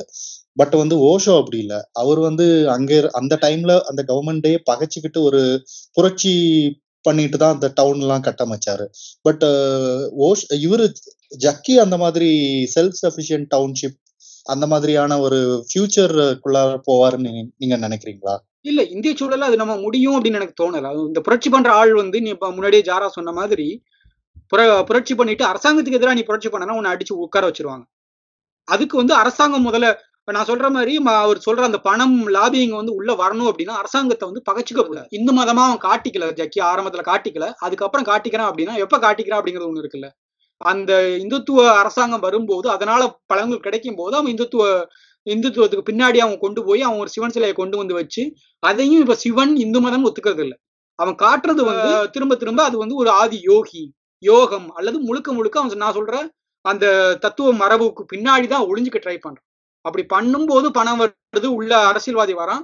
அரசியல்வாதியை பேம்பர் பண்ணி ஆகணும். அப்ப அரசியல் எதிர்த்தா நம்ம இந்த ஊர்ல வளர முடியாது. ரொம்ப சிம்பிளான ஒரு விஷயம் அதுதான். எனக்கு என்னன்னா எனக்கு இந்த இது மேலேயும் அப்படிதான் ஞாபகம் இருக்கு. நித்யாவோட நித்யானந்தாவோட அடி விழுந்ததும் வந்து அப்படிதான் எனக்கு தோணுது. அவன் வந்து அரசாங்கத்தை பேம்பர் பண்ணிட்டு இருந்த வரைக்கும் இல்ல அரசாங்கத்துக்கு கொஞ்சம் நெளிவு சிரியோட போன வரைக்கும் அவன் அமைதியா இருந்துட்டு அரசாங்கத்தை எதிர்த்து ஏதோ பண்ண ஆரம்பிக்கும் போது உடனே இந்த வீடியோ வெளியில வந்து அவனை வந்து கௌமாளி ஆக்குறதுக்கான வேலைகள் நடந்துச்சு அப்படின்னு தான் நான் பாக்குறேன். ஏன்னா அவன் பண்ணல அப்படிங்கிறது இல்ல. ஏன்னா ஜக்கியும் அதே தான் பண்றாரு. இன்னைக்கு பண்ற இல்ல எனக்கு தெரிஞ்ச நித்தி வெர்சஸ் இல்ல ஜக்கி வெர்சஸ் நித்யா உள்ள இருக்க பனிப்போர் தான் வந்து ஜக்கி வந்து இங்க இருக்க ஆளுங்கட்சி அப்ப இருந்த ஆளுங்கட்சியோடைய நெருக்கமான ஜேர்னல் பத்திரிகையாளர்களுடைய இத வந்து நெருக்கத்தை பயன்படுத்தி இத பண்ணுனதா தகவல் உண்டு. அன்னைக்கு அதை வந்து ஒரு சேனலும் ஒரு வார பத்திரிகையும் தான் வந்து இத முக்கியமா இதை வந்து ஃபோக்கஸ் பண்ணி அடிச்சது. அதுக்கு காரணம் என்னன்னா அதோட உச்சத்துல இருக்கிற ஆசாமிகள் வந்து ஜக்கி ஃபேன் ஜக்கிக்காக தான் நித்திய ஓரங்கட்டி உட்கார வச்சாங்க நாரடிச்சு கிழிச்சாங்கிறது ஒரு தகவல். இல்ல அதுதான் விஷயம். இப்ப என்னன்னா யாருக்கு அவன் ஆதரவா இருக்கான் யாருக்கு எதிரா இருக்கான் எதிரா இருக்கவன் கையில எவ்வளவு இன்ஃபுளுன்ஸ் இருக்கு அப்படிங்கறத பொறுத்து தான் எல்லா விதமும் மாறும். இப்ப என்னன்னா ஜக்கி வந்து ஒரு ஒரு ஸ்டெப் முன்னாடி போயிடுறான். இவன் வந்து நித்தி வந்து ஓரளவுக்கு தமிழ் ஆஹ் வட்டத்துக்குள்ள சுத்திக்கிட்டு இருந்தான் அப்படின்னா ஜக்கி வந்து ஒரு லெவல் முன்னாடி போய் அவர் நேரடியா மத்திய அரசு கூட ஒரு ஒட்டுறவோட இருக்கும்போது அப்படி ஆகும்போது இப்ப என்னன்னா அவனை அடிக்க பயப்படுவாங்க. ஜக்கி மேலேயும் கேசஸ் இருக்கு. ஜக்கி மேலேயும் அந்த என்க்ரோச்மெண்ட் ப்ராப்ளம்ஸ் இருக்கு. நீங்க சொன்ன மாதிரி சவுக்கில் திரும்ப திரும்ப அவனை கட்டுரையை வந்து திரும்ப திரும்ப எழுதிட்டு தான் இருக்காங்க. ஒரு ஒரு கஞ்சா வியாபாரின்னு காட்டிட்டு தான் இருக்காங்க. ஆனா இது எல்லாத்தையும் மீறி அவன் மேல வர முடியுது அப்படின்னா அவன் கையில இருக்கக்கூடிய இன்ஃப்ளூயன்ஸ் அவனுக்கு கூட போகக்கூடிய எலைட் சமூகம் அப்படிங்கிறது வந்து மறுபடியும் அரசாங்கத்துல பவர்ல இருக்கக்கூடிய ஒரு ஆட்கள். சோ அந்த ஆட்களை பகைச்சிக்க கூடாது அப்படின்னா இவனை நீங்க பகைச்சிக்க கூடாது. இவனை பகைக்கும் போது அவங்களோட பகையும் சேர்ந்து வரும். ஜக்கியோட பவரே என்னன்னா இந்த எலைட்டுகளுடைய சவகாசம் தான் அவனுடைய பவரே அவனுடைய மெயின் தொழிலாவே அந்த மணி லாண்டரிங்க தான் அவன் மெயினா பாத்துக்கிறான். இப்போ இவ்வளவு அறிவோ இத்தனை மக்கள் எலைட் ஆட்களை வசப்படுத்துற திறனோ இல்லாத பாபா ராம்தேவ் வந்து இதே அரசாங்கத்துக்கு கூட தனக்கு இருக்கிற இதை பயன்படுத்தி அவன் என்ன பண்றான்னா ஊறுகாயிலிருந்து ஷாம்பு வரைக்கும் ஒரு எஃப்எம்சிஜி ஒன்று ஆரம்பிச்சு அவன் வந்து நார்த் இந்தியாலாம் ஒரு மிகப்பெரிய ஜெயிண்டா வளர்ந்துட்டான். ஏன்னா அவனுக்கு அதை தான் பண்ண முடியும். ஜக்கி பண்ற மாதிரியான ஒரு இன்டலெக்சுவல் தளத்துல உட்காந்து இந்த ஃப்ராட் அவனால பண்ண முடியல. அவன் அவன் ஒன்னு எடுத்துக்கிறான் இவன் இவன் ஒன்னு எடுத்துக்கிறான். இங்க வந்து ஜக்கி தான் வந்து இருக்கலே பர்ஃபெக்ட் திருட்டு சாமியார் மாடல் அவன் வந்து இப்ப அவனுக்கு இருக்கிற டேலண்ட் இருந்துச்சுன்னா தான் வந்து நீங்க என்ன பண்ணினாலும் அதை ஜஸ்டிஃபை பண்ண முடியும். இல்ல இதை நான் எப்படி பாக்குறேன்னா பாபா ரே பாபா ராம்தேவுக்கு பின்னாடி இருக்கிறது வந்து அந்த வெறும் தியானம். தியானம் கூட கிடையாது. அவனுக்கு இருக்கிறது வந்து ஆசனங்கள் மட்டும்தான் அவன் கையில வச்சிருக்கான். ஸோ அது வந்து எலைட் மைண்ட் செட்டுக்கு அவனுக்கு செட் ஆகல. நீ போய் காலை நாலு விதமா முறுக்கி வைத்து நாலு விதமா காட்டின அப்படின்னாச்சுன்னா எலைட் சமூகம் அவனை எப்படி பாக்குது அப்படின்னா கிட்டத்தட்ட ஒரு சாமி ஆடுற சாமியார் மாதிரி தான் பாக்குது. ஒரு சாமி ஆடுற பூசாரி மாதிரி அவனை பாக்குது அப்படின்னு தான் நான் நினைக்கிறேன். அதே நீ ஜக்கி கூட கம்பேர் பண்ண அப்படின்னு அவன் சொல்றது யோகம் தத்துவம் அவன் பேசுற விஷயங்கள் இவன் சொல்ற மாதிரி அந்த ஒரு படத்துல வருமே அவன் ஆள் ஒரு மாதிரி இருந்து அவன் பேச்சு ஒரு மாதிரி இருக்கவும் அது ஒரு ஸ்டேட்டஸை கொடுக்குது. அவன் பேசுற தத்துவங்கள் அவன் சொல்ற டயலாக்கள் வந்து அவன் ஓஷோட்ட இருந்து காப்பி அடிச்சான் அப்படின்னா ஓஷோவை வந்து இவன் மா மாடிஃபை பண்ணி இந்திய சூழலுக்கு ஏற்ற மாதிரி மாத்திக்கிறான். இந்த எதுவுமே தெரியாத ஒரு குரூப்பாக தான் அவன் பாபா ராம்தேவ் பண்றது வந்து ஆசனங்களை வச்சுக்கிட்டு நம்ம அதே லெவலுக்கு வந்துடலாம் அப்படின்னு பாக்குறான். ஆசனத்தை மறுபடியும் இந்த எலைட் சமூகம் வந்து தள்ளி வச்சுதான் பாக்குது. தனக்கு கீழே வச்சுதான் பாக்குது. அதனால ஆசனத்துக்கு போகாம இது முழுக்க முழுக்க தியானத்துக்கு பின்னாடி போய் வைக்கிறது ஏன்னா ரொம்ப ஈஸியா இருக்கு. போனோமா போய் உட்கார்ந்தோமா பத்து நிமிஷம் உட்கார்ந்துருந்தோம். நாலு பேர் வெளில வந்து எனக்கு வைப்ரேஷன் வந்து சொன்னா அப்படின்னு அதே திருப்பி சொன்னோம் அப்படின்னா அது ஒரு ஸ்டேட்டஸ் அந்தஸ்தை கொடுக்குது. ஓகே இப்ப இடையில வந்து ஜக்கி ஏன் ஓஷோ மாதிரி ஒரு கல்ட்டா மாறுவானா? ஒரு த தனக்குன்னு ஒரு ஆதர்ச கிராமத்தை உருவாக்குற இடத்துக்கு போவான்னா அவன் அதுக்கு அதுக்கான பிர- பிரயத்தனமும் அவன் படுறதா எனக்கு தோணல. அவனுக்கு தேவை என்னன்னா ரொம்பவும் பைத்தியம் புடிச்சு யூஎஸ்ல இருக்க கல்ட் எல்லாம் ஒட்டுக்கா கூட்டமா சூசைட் பண்ணிக்குவாங்களே. அந்த மாதிரியான ஒரு கல்ட் ஆரம்பிக்க வேண்டிய தேவையோ அவ்வளவு கிறுக்கனோ ஜக்கி இல்ல. ஜக்கி ஒரு நல்ல பிசினஸ் மேனா மாறுறான். ஓஷோ கிட்ட இருந்து அவன் பார்த்ததுல ரொம்ப பிடிச்ச விஷயமே என்னன்னா ஓஷோ வாழ்ந்த ஒரு ராஜா மாதிரியான ஒரு வாழ்க்கை முறை இருக்கு. அதுதான் அவனை கவர்ந்திருக்கு. ஓஷோக்கு எவ்வளவு ஃபாலோயர்ஸ் இருந்தாங்க அந்த ஃபாலோயர்ஸ் அவன் கிட்ட என்னத்தை பார்த்தாங்க ஓஷோ எவ்வளவு தெரிஞ்சுக்கிட்டான் அவன் என்னத்த பேசினான் அதெல்லாம் அவனுக்கு பிரச்சனையே இல்லை. ஓஷோ கிட்ட இருந்து இந்த பேசுற சாயலையும் இந்த நாலேஜையும் கொஞ்சம் கடன் வாங்கிக்குவோம். ஓஷோ வாழ்ற வாழ்க்கை முறை இருக்குல்ல பத்து ரோல்ஸ் ராய்ஸ வரிசையா விடுறது பிஎம்டபிள்யூ பைக் எடுத்துட்டு ஒரு அட்வென்ச்சரஸ் வாழ்க்கைய ஒரு சாமியார்னா இப்படிதான் இருக்கணும்னு நமக்கெல்லாம் இருக்க ஒரு முன்கற்பிதத்தை எல்லாம் உடச்சு விடுற மாதிரி ஒரு துபாயில இருக்க ஒரு ஷேக் மாதிரியான ஒரு வாழ்க்கையை வாழணுங்கிறத மட்டும்தான் அவன் வந்து ஜக்கி வந்து தா- இது எடுத்துக்கிறான் தத்து எடுத்துக்கிறான் ஓஷோ கிட்ட இருந்து. அதுதான் அவன் பண்றான். சோ அவன் வந்து பணம் வர்றதுக்கான அத்தனை வழியும் பண்ணுவான். சோ இதுல இருந்து கழிச்சு கட்ட மாட்டான். கல்ட்டு உருவாக்குனீங்கனாலே நீங்க ஒரு நம்பர் இது பண்ணி ஆகணும் ஒரு குறிப்பிட்ட அளவுக்குள்ள குறைஞ்சது ஆயிரம் பேத்துக்குள்ளேயாவது அந்த கல்ட்டை நிறுத்தினாதான் அந்த கல்ட்டுக்கு மரியாதை. இப்படி லட்சக்கணக்கில் இப்ப சிவராத்திரிக்கெல்லாம் அவன் கூடுற கூட்டத்தோட எண்ணிக்கை பாருங்களேன். அத்தனை பேர்த்த வச்சுட்டு கல்ட்டு பண்ண முடியாது. அது மொத்தமா டைல்யூட் ஆயிடும். அவன் வந்து வர்றவங்க அத்தனை பேர்த்தையும் பணம் தர்ற ஒரு மரமா தான் பாக்குறான். கரெக்ட் இப்போ கல்ட்டு நீங்க இன்னொரு இது கூட கம்பேர் பண்ணீங்கன்னா இந்த ஆரோவில் மாதிரியான ஒரு சிஸ்டம் கொண்டு வரணும் அப்படின்னா பொதுவாகவே கல்ட்டுக்கு வந்து நமக்கு எதிராக ஒருத்தனை வைக்கணும். நமக்கு இதுக்கு எதிரான ஒரு வாழ்க்கையை தான் நம்ம கொண்டு வரோம் அப்படிங்கறத வந்து சொல்லணும். அவன் ரொம்ப சிம்பிளா அவன் சொல்றது வந்து அத்தனைக்கும் ஆசைப்படு அப்படிங்கிறது வந்து ரொம்ப ஈஸியான எல்லாரும் உள்ள வரக்கூடிய ஒரு வாய்ப்பா ஒரு வழியா திறந்து வைக்கிறான். அப்படி வரும்போது அவன்லாம் ஆசைப்படுறானோ எல்லாத்துக்கும் எதுக்கு ஆசைப்பட்டாலும் நீ உள்ளவா நான் உனக்கு கொடுக்குறேன் அப்படிங்கிறது தான் அவனோட பேசிக் செல்லிங் பாயிண்ட் அதை வச்சு தான் அவங்க ஒரு பிசினஸ் மேன மாறுறான். அப்படி மாறும்போது அவனுக்கு பணம் உள்ள வருது. அது மூலமாக லாபிங் அதுல இருந்தான் அரசியல் சூழல்ல இருந்து அவனுக்கு வரக்கூடிய அவன் எதிர்பார்க்கிற பணம் கொண்டு வரக்கூடிய எலைட் சமூகம் வந்து இது மூலமா தான் உள்ள வருது. இப்ப சொல்ல போனா நான் ஒரு தடவை அட்டன் பண்ணேன் ரெண்டு தடவை அட்டன் பண்ணேன் நம்ம நம்ம கூட சொல்லக்கூடிய ஆட்கள் வந்து இவங்க கொண்டு போய் செத்து எழுதி வைக்க போறது கிடையாது. ஆனா இதுல இருந்து ஒரு குரூப்பை மறுபடியும் பிரிச்சு அதை உள்வட்டமாக்கி அந்த குரூப்பை மூல செலவை பண்ணி அதுங்கிட்ட இருந்து அவன் பவர் ஆஃப் பட்டாணியும் ஏதோ ஒன்று வாங்குறான். சோ அதுவும் வந்து ரொம்ப தெளிவான ஒரு பிசினஸ் மாடலா அவன் பண்றான் அப்படின்னு நான் பாக்குறேன் ஆரம்ப காலத்துல இதுல ஒரு விஷயம் இருந்துச்சு. கோயம்புத்தூர்ல அவன் கடையை ஆரம்பிச்ச பொழுது அங்க இருக்கிற ரொம்ப வியாபாரம் பண்ணக்கூடிய எலைட் கம்யூனிட்டில இருக்க ஆஹ் பெண்கள் இருக்காங்கல்ல அவங்களுக்கு எல்லாம் வந்து காலையில எந்திரிச்சு எல்லாரும் வேலைக்காரிங்களா எல்லாமே பண்ணி வச்சிருவாங்க. இப்ப பட்டுப்புடவையை கட்டிட்டு ஏதாவது பண்ணணும். ஓகேவா அவங்களுக்கு ரொம்ப போர் அடிக்கும். இந்த செக்டாரை தான் ஃபர்ஸ்ட் வச்சு பிடிச்சான். அங்க இருக்க ஆஹ் இந்த ஃபேக்டரி ஓனர்ஸ் பெரிய பெரிய தொழிலதிபர்கள் இருக்காங்கல்ல அவங்களுடைய மனைவிகள் அக்கா தங்கச்சிங்க இந்த மாதிரி பெண்களை எல்லாம் முதல்ல கவர் பண்ண அவங்க எல்லாம் அதுல ஒரு பெரிய ஆளுடைய ஒய்ஃபை கரெக்ட் பண்ணிட்டான்னு கூட ஒரு பஞ்சாயத்து ஓடிட்டு இருந்துச்சுன்னு வைங்க. இப்படிதான் வந்து அவன் தன்னுடைய வட்டத்தை உருவாக்குறான். அது வந்து அங்க போறதுங்கிறது வந்து ஒரு எலை சிம்பிளா இப்ப ஆண்களுக்கு எப்படி ஒரு காலத்துல என்ன சொல்றது ரோட்டரி கிளப்போ லைன்ஸ் கிளப்போ அதுல பொறுப்புல இருக்கிறது ஒரு ஒரு ஸ்டேட்டஸ் சிம்பிளா மாறுச்சோ அது மாதிரி ஜக்கியோட உள்வட்டத்துல இருக்கிறது ஜக்கி எப்ப வேணாலும் நேர்ல அவர் கூட போனோம்னா ஜக்கிய நேர்லயே பார்க்கலாம் அப்படிங்கிற ஒரு இடத்துல இருக்கிறது வந்து அவங்களுக்கு ஒரு ஸ்டேட்டஸ் சிம்பிளா மாறுச்சு. அங்கிருந்துதான் இதுதான் இதுதான் நான் சொல்றேன் இந்த கலைஞர் பீரியடு போன ரெண்டாயிரத்தி பதினொன்னு பதினஞ்சு வரைக்கும் இந்த பதினாலுல இவரு மோடி ஜெயிக்கிற வரைக்கும் இவனோட கிராஜுவலான வளர்ச்சிக்கு காரணம் என்னன்னா எலை பீப்புள் ஒரு தன்னுடைய ஸ்டேட்டஸ் சிம்பிளா ஈஷாவை சொல்லணும். ஈஷாவுக்கு போறேன் தன்னுடைய வண்டியில ஈஷாவோட ஸ்டிக்கரை ஒட்டுறேங்கிறது வந்து ஒரு ஸ்டேட்டஸ் சிம்பிளா அவன் கருதணும். அப்ப நம்ம கிட்ட வர்றவன் அத்தனை பேரும் எலைட்டா இருக்கணுங்கிறதுலாம் அவன் ரொம்ப தெளிவா இருந்தான். அந்த அதுல ஒரு உச்ச நிலையை எட்டின பின்னாடிதான் ஒட்டு மொத்தமா சிவராத்திரி கொண்டாடி மொத்த கும்பலும் வாங்கடா அப்படிங்கிறது. அதுல கூட அவன் என்ன பண்றான்னா ரொம்ப எலை பீப்புள்லாம் முத வரிசையில உட்கார வச்சுக்கிட்டு இவங்க எல்லாம் வந்து தூரத்துல இருந்து இவங்க ஆடுற ஒளி வெள்ளத்தையும் அந்த சிலை மட்டும்தான் தெரியும். இப்ப ஓசி டிக்கெட்டுக்கு போறானுங்கல்ல கடைசியா? ஐம்பது ரூபா கொடுத்துட்டு போறானுங்க ஓசியா போறானுங்க இது பேர் என்ன? சிவராத்திரிக்கு. அவங்களுக்கெல்லாம் வெறும் அந்த சிலை மட்டும்தான் தெரியும் வேற எதுவுமே தெரியாது. இப்போ அதையும் ஓகேன்னு சொல்லி ஏத்துக்கிற இடத்துல இருக்கான். ஆரம்பத்துல அவன் அப்படி இல்ல. அவன் வந்து எலைட்ட மட்டுமே வர வச்சு காசு கொடுக்கறதுக்கு மட்டும்தான் அவன் பிளான் பண்ணிட்டு இருந்தான் இன்னைக்கு அவனோட வளர்ச்சி வேற லெவலுக்கு போயிடுச்சு. அவன் உருவாக்குறது வந்து இது அந்த ஃப்ரீயா வர்றவனோ இல்ல ஐம்பது ரூபா கொடுத்து வர்றவனோ வந்து அவன் வந்து ஃபியூச்சர் கஸ்டமர் அப்படிதான் நான் பாக்குறேன். என்னன்னா அவனுக்கு வந்து நீ சொல்ற அந்த ஸ்டேட்டஸ் சிம்பிளுக்கு வந்து மிடில் கிளாஸ்க்கு வந்து அப்பர் மிடில் கிளாஸ் ஆகணுங்கிற ஒரு ஆசை இருக்கும்ல. அதை வந்து ரொம்ப யூஸ்வலா ரொம்ப ஈஸியா வந்து அவன் எக்ஸ்பிளாய்ட் பண்ணிக்கிறான்னு நான் பாக்குறேன். என்னன்னா அவனை கொண்டு போய் ஃப்ரீ டிக்கெட்ல தள்ளி தூக்கி உட்காந்து வச்சா அடுத்தது சிவராத்திரிக்கு வந்து அவன் வந்து ஐம்பது ரூபா டிக்கெட்டுக்கோ இல்ல ஐநூறு ரூபா டிக்கெட்டுக்கோ பத்தாயிரம் ரூபா டிக்கெட்டுக்கோ வரதுக்கு ஆசைப்படுவோம் அப்ப என்னன்னா நம்மளும் லைட் ஆயிட்டோம் அப்படிங்கிற ஒரு நோக்கம் தான் அது. நான் வெளியில போய் சொல்லும் போது வந்து நான் பத்தாயிரம் ரூபா டிக்கெட்ல நான் பக்கத்துல போய் பார்த்தேன். அப்படிங்கறத வந்து பக்கத்துல பார்க்கும்போது ரெண்டு நடிகரை பார்த்தேன் ரெண்டு இதை பார்த்தேன். இந்த ஒரு ஸ்டேட்டஸ் சிம்பிளை வந்து அவன் உருவாக்குறான். கான்சியஸான்னு தெரியல. அப்ப அது யோகா கத்துக்கிறதுக்கா இப்ப இவங்க அங்க போறது இல்ல. அவங்க சொல்லுவாங்க யோகா கத்துக்கிறேன் இன்னர் ஸ்பிரிட் அவங்க குண்டலி எழுப்புறதுக்கு தான் போறாங்க. குண்டலி நீ எதுங்கிறது அப்புறம் அங்க போனாதான் அப்படி பார்த்தா நம்ம ரொம்ப நேரம் நம்ம ஜக்கியவே ரொம்ப போட்டு இது பண்ணோம். இப்ப நம்ம முதல் முதல்ல இந்த போலிச்சாமியார் அப்படின்றது எனக்கு நினைவு தெரிஞ்சு முதல்ல சிக்கு நாள் வந்து பாத்தீங்கன்னா அந்த பா அந்த பிரேமானந்தான்னு ஒருத்தர் இல்லையா? இந்த ஒரு ஒரு சின்ன குழந்தை இது பண்ணிட்டாருன்னு சொல்லிட்டு முதல் முதல் எனக்கு நினைவு தெரிஞ்சு சாமியார்கள்ல நம்ம ஜக்கி எடுக்கிறோம்னா இன்டலெக்சுவல் சாமியார்கள்னா எனக்கு முதல்ல நினைவுக்கு வர்றது யாகவம் அந்த ஆள். வந்து ஒரு யூனிக்கான பீஸ் நீங்க வந்து வந்து சிவாஜி கணேசன் ஒரு படமே நடிச்சாரு. ஞானப்பறவைன்னு நினைக்கிறேன் அந்த படத்து பேரு.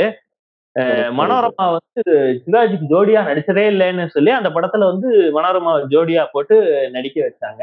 அந்த ஆளுடைய பேட்டி அந்த ஆள் அன்னைக்கு அவருக்கு உருவாக்குன பில்டப் எல்லாம் பயங்கரமா இருந்துச்சு. நம்ம ரஜினி கூட வந்து யாகவ முனிவருக்கு ஒரு சீடர் ஆகிறதுக்கெல்லாம் பிளான் பண்ணி தனிமையில போய் சந்திச்சதெல்லாம் கூட சொல்லுவாங்க. இதுல வந்து தமிழ் சினிமாவோட பங்குன்னு ஒண்ணு இருக்குல்ல அந்த ஆரம்ப காலத்துல இருந்தே இங்க வந்து திருவண்ணாமலையை வந்து ஒரு முக்கியமான கேந்திரமா மாத்தினது சினிமா தான் சொல்லணும். இப்ப ராஜா வந்து தொடர்ந்து ரமணாசிரமத்துக்கு போயிட்டாரு. அவர் வந்து வேற எந்த சாமியார்களையும் வந்து என்டாஸ் பண்ணல. அப்பவே இறந்து போன மக அவர் பேர் என்ன? சந்திரசேகர சுவாமிகள் மாதிரியான ஆட்கள்.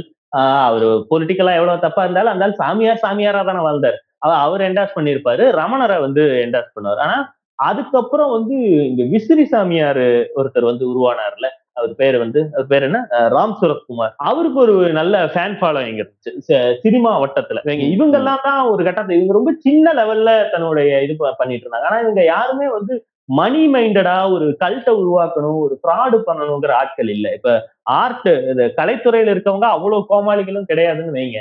இப்போ ஒருத்த மணி மைண்டடா இருக்கான் வர்றவங்க கிட்ட ஆட்டைய போடணும்னு நினைக்கிறான்னா அவன் ஈஸியா ஸ்ரீ ரவிசங்கர் இது ரெண்டுத்துக்கும் நடுவுல ஒரு ஸ்ரீ அவர் என்ன பண்றாரு? அவர் வெறும் வாய் இது மட்டும் அவருக்கும் லாபிங் நல்ல லாபிங் இருக்கு. மினிஸ்டர் இன்டர்நேஷனல் லெவல்ல நல்லா இருக்கு. லாபிங் உண்டு. விட எலைட்டான ஒரு ஆசாமின்னு வைங்களேன். எனக்கு தெரிஞ்சு அவரு தான் கார்ப்பரேட் லெவல்ல கூப்பிட்டு அவரை வந்து இது ஆரம்பிக்க வச்சது. இவ- இவரை கூப்பிட்டு ப்ரோக்ராம் பண்ணுங்க. ஆர்ட் ஆஃப் லிவிங்னு நினைக்கிறேன் அந்த ஆளோட இது பேர். அந்த ஆள் வந்து எந்த லெவல்லன்னா இந்த இந்த பிரச்சனை ஈழ பிரச்சனை நடந்துட்டு இருந்த போது சிலோன் கவர்மெண்ட் கூட நெகோசியேட் பண்ற அளவுக்கு லாபி வேலை எல்லாம் பண்ணிட்டு இருந்தாரு. ராமர் கோயிலுக்கே வந்து இந்த இதுல சமரச கோயில அவர் தானே இருந்தாரு. ரெண்டு யா. குரூப்புக்கும் பேசுறதுல. ஆமா. என்னன்னா அந்த ஆளுக்கு வந்து ஜக்கி மாதிரி ஒரு நாவன்மை கிடையாதுன்னு வைங்களேன். கொஞ்சம் பேசினாருன்னா நம்ம ஒரு மாதிரி தான் இருக்கும். அதனால அவரு பெருசா அதுல பெருசா செல்ஃப் எடுக்கல சச்சின் வந்து போய் புட்டபர்த்தி சாய்பாபா செத்தப்போ கதறி புட்டபர்த்தி சாய்பாபாக்கு நிஜமாவே ஒரு நல்ல ஃபேன் ஃபாலோயிங் இருக்குன்னு வச்சுக்கோங்க. அவர் வந்து அற்புதங்கள் நிகழ்த்துறது. நவீன காலத்துல இந்த வீடியோ எல்லாம் வளர்ந்த பின்னாடியும் கூட மேஜிக் காட்டுறேன்னு சொல்லி நிறைய மாட்டிக்கிட்டாரு. அதுக்கு முன்னாடி வரைக்கும் அவரு அற்புதங்கள் நிகழ்த்துற ஒரு ஆசாமியா தான் அவரு அறியப்பட்டார். நான். சொல்றது வந்து கிட்டத்தட்ட இப்போ ஒரு என்ன இறந்து இன்னும் ஒரு நாலஞ்சு வருஷமா சச்சின் ரிட்டையர் ஆனதுக்கு அப்புறம் தான். அதான்ப்பா நான் என்ன சொல்றேன்? அவர் மேஜிக் எல்லாம் பண்ண ஆரம்பிச்ச காலத்துல வீடியோ கேமரா எல்லாம் பெருசா வரல. அதுல அவர் பயங்கரமா ஃபேன் ஃபாலோவிங் புடிச்சிட்டாரு. கடைசி காலத்துல அதுல எல்லாம் சிக்கிட்டாருங்கிற ஆஹ் அதுதான் கேள்வி. இப்போ அவ்வளவு மாட்டினதுக்கு பிறகும் எப்படி வந்து பக்தர்களை விட அவனுங்க இருக்கிறது இருந்துட்டு போகுது. இந்த மேல் மட்டத்துல இருக்கிறானுங்க சச்சின் மாதிரியான ஆளுங்க எல்லாம் எப்படி வந்து ஸ்டில் அவனை அவ்வளவு பிலீவ் பண்ணி ஆஹ் என்ன ஒரு ஒருவேளை லாபிங்க அந்த பினாமி சச்சினும் பக்தர் தானப்பா? அதான் சொல்றேன். அது என்ன இப்ப சச்சின்? சச்சினும் மனுஷன் தானே? கிரிக்கெட் விளையாட தெரியுங்கிறத தவிர இல்ல ஒரு ஓரளவுக்கு காசு வந்துருச்சு அப்படின்னா அவனோட பிஆர் டீம் சொல்லுவாங்க நீங்க இங்க போவேணா இதெல்லாம் இருக்குல்ல. ஏன்னா அவன் ஒரு பிராண்டு அவனுக்கு ஒரு விளம்பரம் வரணும் அந்த மாதிரி எல்லாம் இருக்குல்ல. அந்த அவனுக்கு இது அவ்வளவுதான்ப்பா தெரியும். இல்ல இல்ல அது உண்மையாலுமே நம்பிக்கை கூட இருக்கலாம். அவன் வந்து மேபி அதை யாரோ ரெஃபர் பண்ணி கும்பிட்டதுனால தான் வந்து டீம்ல வந்திருக்கலாம் இல்ல நிறைய செஞ்சுரி போட்டிருந்திருக்கலாம் அந்த ஒரு ஆழ்மனசுல ஒரு நம்பிக்கை டைரக்ட் உண்மையான நம்பிக்கை கூட அது இருக்கலாம்ல. இது உண்டு. இந்த கதை நிறைய பேர் இந்த பாயிண்ட் நம்ம யாருக்குமே சொல்ல இந்த சாமியார்களோட பேசிக் இது வந்து ஏதாவது ஒரு காரணத்துக்காக யாரோ ஒருத்தர் சொல்லி போயிருப்பாங்க. காக்கா உட்கார பணம் பணம் விழுந்த கதையா? அவங்களுக்கு ஏதாவது ஆமா. நடந்திருக்கும். அப்புறம் லைஃப் லாங் வந்து அந்த நன்றி சுவாசத்தோடய அவங்க இருந்துட்டு கரெக்டான பாயிண்ட் இப்போ இந்த இப்போ இந்த எலைட் சாமியார்கள்லாம் வளர்ந்ததே அதுக்கு ஒரு காரணம் தான் முதல்ல வந்து இப்போ அந்த ஒரு ஒரு அந்த மிடில் கிளாஸ்ல இருந்து அப்பர் மிடில் கிளாஸ் மூவ் ஆனவன் முதல்ல ஒருத்தனை அவனை யாரோ ஒருத்தர் ரெக்கமெண்ட் பண்ணி கூட்டு போயிட்டு வந்துடுறான். ஒரு வாட்டி இப்போ புட்டப்பருத்தி போயிட்டு வந்துட்டாங்கன்னா இப்போ இது நீங்க சொன்ன அதே பாயிண்ட் தான். இப்ப ஏதாவது சோகமா இருக்குதுன்னு சொன்னா ஒண்ணு நான் அங்க போயிட்டு வந்துட்டேன்றத காட்டிக்கிறாங்க. இன்னொன்னு நம்ம இன்னொரு வாட்டி நானே கூட்டிட்டு போறேன். உனக்கு அது வந்து கண்டிப்பா நல்லது நடக்கும் பாரு அப்படின்ட்டு இவன் ரெண்டாவது ஆளு எம்எல்ஏ மாதிரி தான் இவன் கூட்டு போறான் அதுக்கப்புறம் இது அப்படியே வளருது. இதுல ஒரு எலைட்னஸ் இருக்குது. அதுல ஒருவேளை நடந்துருச்சுனாலும் குளோபலைசேஷனுக்கு பின்னாடி இந்திய மக்களுக்கு எல்லாத்துலயும் தான் வந்து இப்ப நம்ம ஒரு செருப்பு போட்டிருப்போம்ல நம்ம சிக்ஸ்த் செவன்த் படிக்கிற வரைக்கும். அந்த செருப்புல இருந்து ஆக்ஷன் செருப்போ இந்த செருப்போ வாங்கி போடுறதுக்கு மாறுறோம்ல. எல்லாரும் ஒரே டைம்ல மாறினாங்கல்ல. அதுதான் குளோபலைசேஷன் பூமான ஒரு டைம் அப்போதான் வந்து தைச்சு போடுற சட்டையில இருந்து ரெடிமேடுக்கு மாறுறோம் என்னென்னலாம் பண்ணிட்டு இருந்தோம்னா சைக்கிள்ல இருந்து டூ வீலர் மோட்டார் மோட்டார் சைக்கிளுக்கு மாறுறோம். எல்லாமே மாறும்போது சாமி மட்டும் அப்படியே நிக்கல. இவனுங்களுக்கு எல்லாத்துக்கும் நான் வந்து அந்த இடத்துல இருந்து அடுத்த லேயருக்கு வந்துட்டேன். இந்த எக்கனாமிக் பிரமிட்ல அடுத்த லேயருக்கு நான் வந்துட்டேங்கிறத காட்டுறத சாமியில எங்க போய் இம்ப்ளிமெண்ட் பண்ணணும்னா ஃபர்ஸ்ட் ஃபர்ஸ்ட் அவனுங்களுக்கு கிடைச்சது வந்து சவுத் இந்தியன்ஸை பொறுத்த வரைக்கும் திருப்பதி. திருப்பதி வந்து தூரமா இருக்கு. அது வந்து அதுக்கு இங்க இங்க கிளைகள் ஆரம்பிச்சாங்க. அங்கங்க ஒரு கிளைகள் இப்ப கூட இருக்கும். இங்க மெட்ராஸ்ல ஒரு கிளை இருக்கும். தென் திருப்பதின்னு சொல்லி அன்னூர் கிட்ட மேட்டுப்பாளையம் கிட்ட ஒரு கிளை இருக்கும். இந்த மாதிரி ஆரம்பிச்சாங்க. இத வந்து இதோட இன்னொரு வெர்ஷன் தான் வந்து இந்த சாய்பாபா கான்செப்ட் ஊருக்கு ஊருக்கு ஆரம்பிக்கிறது. இந்த மாதிரி கறி திங்காத ரொம்ப எலைட்டான ஒரு சாமியோட தேவை வந்து இங்க உருவாச்சு. இங்க இந்த கார்பரேட் சாமியார்கள் எந்த அளவுக்கு பேசுறோமோ இவனுங்களோட வளர்ச்சிக்கும் பேரலா வந்து எந்த ஒரு தனி மனிதனும் பிளான் பண்ணி நடத்தாம தமிழ்நாட்டுல உருவாகிக்கிட்டு இருக்க ஒரு செக்டார் எதுன்னா இந்த சாய்பாபா குரூப் அதை யாரு பண்ணுனா? யாரும் பிளான் பண்ணி எல்லாம் பண்ணல. இப்ப ஹரே இஸ்கான் மாதிரி இது கூட பிளான் பண்ணி ஒரு நிறுவனமா நடந்துக்கிறாங்கல்ல. சாய்பாபா குரூப்பை யாரு பண்றா? இல்ல அது வந்து முன்னாடி வரைக்கும் ஊர் ஊருக்கு நடந்தது வந்து ஐயப்பன் இது மட்டும்தான். அது ரொம்ப இயல்பாவே நடக்குது. இயல்பாவே வந்து தமிழர்களுக்கு இந்த சபரிமலை மேல மிகப்பெரிய ஆர்வம் உண்டு. அது ஓகே. அது ஊர் ஊருக்கு ஒரு வழிபாட்டு மன்றம் இருந்துச்சு. ஆஹ் இடுமுடி கட்டி போயிட்டு இருந்தாங்க. அது ஓகே. ஆனா இந்த சாய்பாபா கேங் எப்படி ஊருக்குள்ள நுழைஞ்சதுன்னு நீங்க பாருங்க சொல்றேன்ல சிம்பிள் தான். இந்த டிவில சீரியல் போட்டு தான் அதை ஃபேமஸ் பண்ணாங்க. ஏன்னா கண்ணு முன்னாடியே ரொம்ப Okay. ஃபேமஸ் ஆனது வந்து இந்த விஜய் டிவி சீரியல்ல தான். நீ இப்போ போய் பார்த்தீங்கன்னாலும் தமிழ்நாடு ஃபுல்லா அந்த சாய்பாபா சீரியல் போடுறப்ப ஃபுல் டைம் பார்ப்பாங்க. எங்க வீட்ல தொடங்கி எல்லார் வீட்லயும். எனக்கு என்னன்னா விஜய் டிவி சாய்பாபா சீரியலுக்கு அப்புறம் தான் இது பாப்புலர் ஆச்சு அப்படிங்கிற மாதிரி ஒரு வியூ வருது இல்ல அதுவே எனக்கு சந்தேகமா தான் இருக்கு. ஏன்னா அதுக்கு முன்னாடியே வந்து இந்த சாய்பாபா படம் ஒண்ணு இருந்துச்சு. எனக்கு தெரிஞ்சு அதுதான் ஃபர்ஸ்ட் ஆரம்பிச்சது. இந்த சீரியலுக்குலாம் முன்னாடி எஸ்பிபி எஸ்பிபி நடிச்ச ஒரு இந்த சாய்பாபா படம் ஒண்ணு இது கிட்டத்தட்ட நைன்டிஸ்ல நடந்த ஒரு விஷயம். இது சீரியல்லாம் வந்து இப்ப வந்தது அப்படின்னா இந்த சாய்பாபா பொம்மைகளை வந்து அவரு விக்கிற ஆளா காமிச்சு அதை வந்து ஒரு பாப்புலர் ஆனது நைன்டிஸ்ல நடந்த ஒரு விஷயம். அந்த பொம்மையை வைக்கிறதுக்கு முன்னாடியே வந்து எஸ்பிபி வந்து ஒரு விதத்துல சாய்பாபா பக்தரா இருந்தார். அதனால அவரை வச்சு படம் எடுத்தாங்க. சோ அதுதான் எனக்கு கரெக்டான ஸ்டார்டிங் பாயிண்ட் எனக்கு தோணுது. அதனால அதான் பாப்புலர் ஆச்சு. அதுக்கப்புறம் வச்சு ஊர் ஊருக்கு சின்ன சின்ன கோயில்ல கட்டி பண்ணிட்டு இருந்தாங்க. அது பாப்புலர் ஆனதுக்கு அப்புறம் தான் விஜய் டிவி சீரியல் எடுத்தாங்கன்னு எனக்கு ஞாபகம். ஆமாமா கரெக்ட் ஏன்னா பேர்லயே நிறைய பேர் சாய் வச்சு ஆரம்பிக்கிறதெல்லாம் வந்து ரொம்ப நாளா இருக்கு. பேருக்கு முன்னாடி சாய்னு போட்டு ஆரம்பிக்கிறதுலாம் அதெல்லாம் இந்த ஜென்ரேஷன்ல வரதில்லை நம்ம நம்மளோட ஜென்ரேஷன்ல நிறைய பேருக்கு அந்த மாதிரி பேரோடலாம் அது அது ஒரு பெரிய ஃபாலோயிங் இருக்கு. நம்ம மக்களுக்கு பொதுவாக வந்து இந்த அன்னதானத்துக்கு மேல அது மேல வந்து ஒரு கிரேஸ் உண்டு. அன்னதானத்துக்கு நான் வந்து இவ்வளவு அரிசி கொடுத்தேன் இவ்வளவு ரூபா கொடுத்தேன் அப்படிங்கிறது. சாய்பாபா கோயில் எல்லாத்துலயும் வந்து வியாழக்கிழமைனா பிரசாதம் கொடுப்பாங்க. பிளஸ் ஒரு அது ஒரு சர்வீஸ் ஓரியன்டா தான் பண்ணுவாங்க. இது ஒண்ணு. ரெண்டாவது மேல்மருவத்தூர் எப்படி கற்பகிரகம் வரைக்கும் எல்லாரும் போய் தொட்டு கும்பிட்டு வரலாமோ அதே மாதிரிதான் சாய்பாபா கோயிலும் உண்டு. நீங்க அதாவது வியாழன் தவிர்த்து மற்ற நாள் கூட்டம் இல்லாத நாள்ல நீங்க தொட்டு காலை இது பண்ணி ஒரு அந்த கற்ப கிரகத்துல இருக்க அந்த சிலைய வந்து நீங்க இது பண்ண முடியும். இந்த ரெண்டுமே வந்து மத்த இதுல இருந்து கொஞ்சம் பெக்யூலியரா வித்தியாசப்படுற பாயிண்ட்கள் இது ரெண்டுமே. இது இது ரொ- இது ரொம்ப கரெக்டா தோணுது. என்னன்னா இப்ப நம்ம தெற்கத்தி சைட்ல இருந்து யோசிக்க போனோம் அப்படின்னா அந்த ஐயா வழியும் ஒரு குரூப் இருப்பாங்க. அவங்களும் கிட்டத்தட்ட பண்ணது வந்து இதே விஷயம் தான். அந்த சாமியார் பொத்தைகள்னு சொல்லிட்டு எல்லா மலைக்கு மேலே ஒரு சாமியார் மடம் ஒன்று இருக்கும். அங்க வந்து சாப்பாடு போடுற ஒரு இது இருக்கும். அவங்களும் கிட்டத்தட்ட ஒரு சின்ன கல்ட்டு மாதிரி வாழ்ந்துட்டு இருப்பாங்க. ஐயாவளி அப்படிங்கிறது வந்து கிட்டத்தட்ட இதே காரணத்துக்காக பாப்புலரான ஒரு விஷயம். அவர் வந்து வாழ்ந்த மனுஷன். அவர் வந்து ஒரு புரட்சியாளர் அப்படிங்கிற ரேஞ்சுக்கு நம்ம இன்டலெக்சுவலா இல்ல எலைட் சமூகம் எலைட் வாசிப்பா நம்ம பார்த்தா கூட பொதுமக்களுக்கு வந்து அவனுக்கு இருக்கக்கூடிய ஒரு பெரிய வித்தியாசம் அவன் போற மத்த கோயிலுக்கும் ஐயாவளி கோயிலுக்கு இருக்கக்கூடிய ஒரு வித்தியாசம் என்ன அப்படின்னு அங்க கொண்டு போய் அவன் தலப்பா கட்டிட்டு நேரா போய் அங்க உள்ள வந்து கற்பகிரகத்துல வந்து ஒரு கண்ணாடி தான் இருக்கும். அங்க போயிட்டு நீ தான் கடவுள் அப்படிங்கிறத பார்த்துட்டு வரலாம். இந்த ஐடியாலஜி வந்து அவனுக்கு வந்து ஒரு விதத்துல கனெக்டடா தோணுச்சு அப்படின்னு நான் நினைக்கிறேன். நம்ம நம்ம சூழல்ல அந்த அந்த ஒடுக்குமுறை அப்படிங்கிறதுக்கு எதிரான ஒரு இதா வந்து இந்த கற்பகரத்துக்குள்ள போக முடியும் அப்படிங்கிறது ஒரு வாய்ப்பா இருந்ததுனால அது வளர்ந்துச்சு அப்படிங்கிறத வந்து நானும் ஒத்துக்கிறேன். எனக்கு இதுல இன்னொரு டவுட் இருக்கு. இந்த சாய்பாபா இந்த ஷிரடி சாய்பாபா கோ- கோ- இது வந்து தமிழ்நாடு ஃபுல்லா பரவி இருக்குல்ல. இது இந்தியா ஃபுல்லாவும் நடந்திருக்கும்னு நான் நம்புறேன். சங்கிகள் பாஜக ஆர் எஸ் எஸ் இத வந்து கொஞ்சம் தள்ளி வச்சு பாக்குறாங்கன்னு தோணுது. அதுக்கா அவங்களுக்கு அப்படி ஏதாவது தோணுதா? இதுக்கு பின்னாடி பாபா ஷிரடி சாய்பாபாங்கிற ஒரு பேசிக்கா ஒரு முஸ்லிம்னு ஒரு கருத்து நிலவுதே. அதை பத்தி யாருக்காவது தெரியுமா? அது உண்மைதான். அது என்னன்னா அவர் அல்லா மாலிக் அப்படிங்கறது அவர் வழக்கமா சொல்ற ஒரு விஷயம். அவர் வந்து அவரோட தத்துவம் இப்ப நம்ம ஆள் சொல்றாருல ஜக்கி சொல்றாருல அனைத்துக்கும் ஆசைப்படும் அப்படின்னு சொல்லிட்டு. அந்த மாதிரி சாய்பாபா வந்து எப்பவுமே சொல்லக்கூடியது வந்து அந்த அல்லா மாலிக் அப்படிங்கிற ஒரு விஷயம் அவர் வந்து இன்னும் சொல்ல போனா அவர் வந்து ஒரு முஸ்லீம் அந்த இஸ்லாமிய சிந்தனைகளுக்கு அவர் சூஃபி சூஃபி ஞானி மாதிரி தான் அவர். அவ்வளவுதான் பேக்ரவுண்ட் அதனால ஆர்எஸ்எஸ் வந்து அதை வந்து எடுத்துக்க மாட்டாங்க. அதை வந்து இந்து மதத்துக்குள்ள அவங்க தின்னு செரிக்க முடியாது. அதனால அவங்க விலக்கி வைக்கிறாங்க. இல்லது கண்டுக்காம இருக்காங்கன்னு தான் நான் பாக்குறேன். சரி சொன்ன மாதிரி முக்கியமான ஆள் விட்டோமே இது நம்ம இந்த கோட் சூட் போட்டு கதை விடுவாங்களே சிடி விற்பாங்களே அந்த குரூப் விட்டோமே. அது நீங்க யோசிச்சு பாருங்களேன். அவனுங்க வந்து ரொம்ப காலமா இந்த கடையை போட்டுருக்கானுங்க.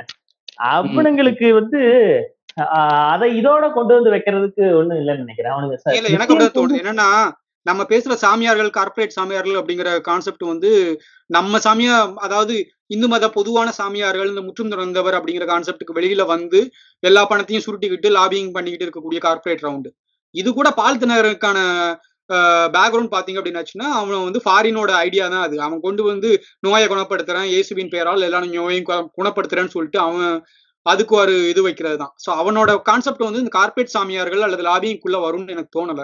இல்ல இல்ல இது எனக்கு இதுல கேள்வி என்னன்னா ஒரு ஆப்வியஸா தெரியுது. இந்த ஹீலிங்லாம் வந்து ஒரு ஆறு அறிவு உள்ள எவன் பார்த்தாலும் வந்து அது ஒரு ஃப்ராடுத்தனம் பண்ற வேலைன்னு தெரியுது. அதையும் தாண்டி ஆயிரக்கணக்கான பேர் கூடுறாங்களே அது என்ன மாதிரியான மனநிலையில கூடுறாங்க அது என்ன மாதிரியான ஃபாலோயிங் இல்ல ரொம்ப சிம்பிளா சொல்ல போனா நீங்க சொன்ன முன்னாடியே பேசின விஷயம் தான் அந்த காக்கா உட்கார பணமலம் முழு- விழுந்ததுங்கிற மாதிரி எவனோ ஒருத்தன் பிரச்சனையோட போயிருப்பான் அவனுக்கு பிரச்சனை சாதாரணமா சால்வ் ஆயிருக்கும். அதுக்கு காரணம் இவன் தான் ஆரம்பிக்கும் போது அது நம்பிக்கை சார்ந்த விஷயம். நம்பிக்கை ஒரு நம்பிக்கையோட உள்ள போறான் அவனுக்கு ஏதோ ஒரு விதத்துல அந்த நம்பிக்கை வந்து சால்வ் ஆயிடுச்சு அப்படின்னா அதுக்கப்புறம் அவன் வேற எதுவுமே யோசிக்க மாட்டான். நம்ம அவரு டொராண்டா முன்னாடி கேட்ட மாதிரி சச்சின் ஏன் புட்டபர்த்திக்கு பின்னாடி போய் நிக்கிறான் அப்படின்னா அவன் ஒரு நம்பிக்கையில போனா அவனுக்கு ஏதோ நடந்திருக்கு. அதுக்கப்புறம் வந்து அவன் வாழ்க்கை முழுக்க அந்த நம்பிக்கை மாத்திக்க மாட்டான். ஏன்னா அதுக்கப்புறம் அவன் கொடுக்குற எல்லாத்தையுமே வந்து நம்ம முன்னாடி பேசின அந்த கதை தான். அதுக்கப்புறம் அவன் வந்து டிஃபெண்ட் பண்றது முழுக்க முழுக்க அவன் ஏன் நம்புனா அப்படிங்கறத டிஃபெண்ட் பண்றானே தவிர அவன் சாமியார டிஃபெண்ட் பண்ண போறதே கிடையாது. ஆபிரகாமிய மதங்கள் ரெண்டும் ரொம்ப வந்து இரையச்சத்துக்கு மேலேயே கட்டமைக்கப்பட்ட மதங்கள். அவங்க சாதாரணமாவே இந்த மாதிரி ஃப்ராடு பாஸ்டருக்கு பின்னாடி போகலைனாலுமே அதே அளவுக்கு பக்தியோட தான் இருப்பாங்க. அவங்களுக்கு வந்து இத நேரடியா தன் கூட பேசக்கூடிய ஒரு பாஸ்டரோ இந்த மாதிரி இவங்க இவங்க பேர் என்ன சொல்லுவாங்க? ப்ரீச்சர்ஸா இந்த மாதிரியான ஆட்கள் வந்து நேரடியா இது வந்து டிவியோட பூம்ல இருந்து உருவானதுன்னு தான் நான் பாக்குறேன். நேரடியா நீங்க வந்து சர்ச்சுக்கு போறது அது ஒரு தனி கணக்கு. அது போக டெய்லியும் காலையில குழந்தைங்களை பைபிள் படிக்க வைக்கணும். இத வாயில சொல்லி சொல்லி படிக்க வைக்கிறத விட காலையில ஆறு மணி ஆச்சுன்னா நம்ம இந்து பிராமின்ஸ் வீட்ல சுப்பிரபாதம் போட்டு விடுற மாதிரி அந்த ஏஞ்சல் டிவியோ ஏதோ ஒரு கருமத்தை போட்டு விட்டா அவன் காலையில வந்து அணத்த ஆரம்பிச்சிட்டான்னா அதுவே வந்து அவங்க இரையச்சம் மிகுந்த கிறிஸ்துவர்கள் வீடுகள்ல அது ஒரு ஒரு என்ன சொல்றது? தானாவே நடந்துக்குதுன்னு வச்சுக்கோங்களேன். இதெல்லாம் இந்த டிவி பூமுக்கு அப்புறம் அவங்க போட்டு விடுறதெல்லாம் வந்து இப்ப நடந்த விஷயம். இந்த டிவி வர்றதுக்கு முன்னாடியே வந்து உள்ளூர்ல அந்த ஃபாதர் அந்த ஒரு சர்ச் தான் இருக்கும். அந்த ஒரு சர்ச்சுக்கான ஃபாதர் அப்படிங்கிறவர் வந்து கிட்டத்தட்ட நடுநிலையான ஒரு மனுஷன். அவர் வந்து அவர்கிட்ட எல்லா பிரச்சனையும் தீர்வு காணலாம். கிட்டத்தட்ட பாவ மன்னிப்புல இருந்து வரக்கூடிய ஒரு விஷயம். அந்த பாவ மன்னிப்பு பேக்ரவுண்ட்ல இருந்து அந்த பாஸ்டர் அப்படிங்கிறதே வந்து நம்ம நமக்கான நேரடி நம்ம கிட்டத்தட்ட நம்ம எப்படி இந்து மதத்தை வந்து நம்ம வந்து ஒரு பூசாரிய கடவுளுக்கு பக்கத்துல வச்சு பாக்குறோமோ அதே மாதிரிதான் கிறிஸ்டியானிட்டிலயும் வந்து அவங்க அந்த பாஸ்டரை வந்து கடவுளுக்கு பக்கத்துல வச்சு பாக்குறாங்க. அந்த இதை வந்து வெளியே எடுத்து இந்த பாஸ்டர் இல்லாத ஆட்கள் வந்து அந்த ஹீலர்ஸா மாறி ப்ரீச்சர்ஸா மாறி இவங்க பரப்புறவங்களுக்கு வந்து சில ச- ஆர்வங்கள் கடவுள்கிட்ட நேரடியா பேசுறவங்க இவங்களுக்கு வந்து கடவுள் வந்து அந்த இதை கொடுத்துருக்காரு அப்படிங்கிற ஒரு இது வந்து கிறிஸ்டியானிட்டிக்கு உள்ளே ஆபிராமிய மதங்களுக்கு உள்ளே இருக்கு அப்படின்னு தான் நான் பாக்குறேன்.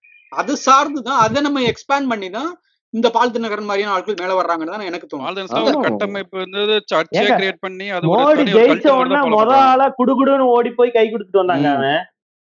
ஆமா ஏன்னா அப்புறம் வியாபாரம் நடக்கணுமல்லப்பா.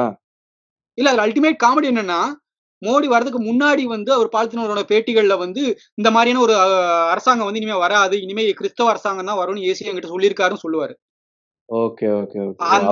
ஆட்சி வந்த உடனே முத ஆளா போய் முன்னாடி போய் நிப்பாரு. என்னன்னா நம்ம கார்பரேட் சாமியார் சொல்ற அதே பிரச்சனை தான். அவனுக்கு என்னன்னா அவன் ஒரு தேவ செய்தியாளரா ஆரம்பிச்சு அவன் ஹீலரா மாறி அவன் பின்னாடி எலைட் சமூகத்தையும் பொது சமூகத்திட்ட இருந்து அவன் பணத்தை கலெக்ட் பண்றான்.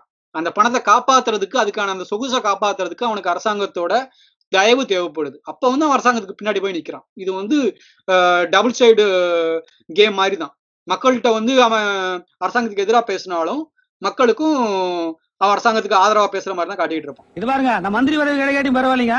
நான் ஒரு மடம் ஆரம்பிச்சுங்க அதுக்கு நீங்களே தலைவர் ஆயிருங்க. இன்னைக்கு நாட்டுல அதுக்கு தானுங்க செம சில்ற அதுக்கு வெறுங்கையில விபூதி குங்குமம் எல்லாம் கொடுக்க தெரியணும்ல அது நம்ம கருப்பணம் தெரியுங்க. யாரு? சலூன் கடை வச்சிருக்காங்க ஆமாங்க அவன் வெறும் கையில விபூதி கொண்டு வருவானுங்க குங்குமம் கொண்டு வருவானுங்க. இது பாருங்க டவுன்ல எடுத்து குடிப்பானுங்க. கக்குனா லிங்கமா கக்குவானுங்க. சிவலிங்கமா? ஆமாங்கண்ணே ஆட.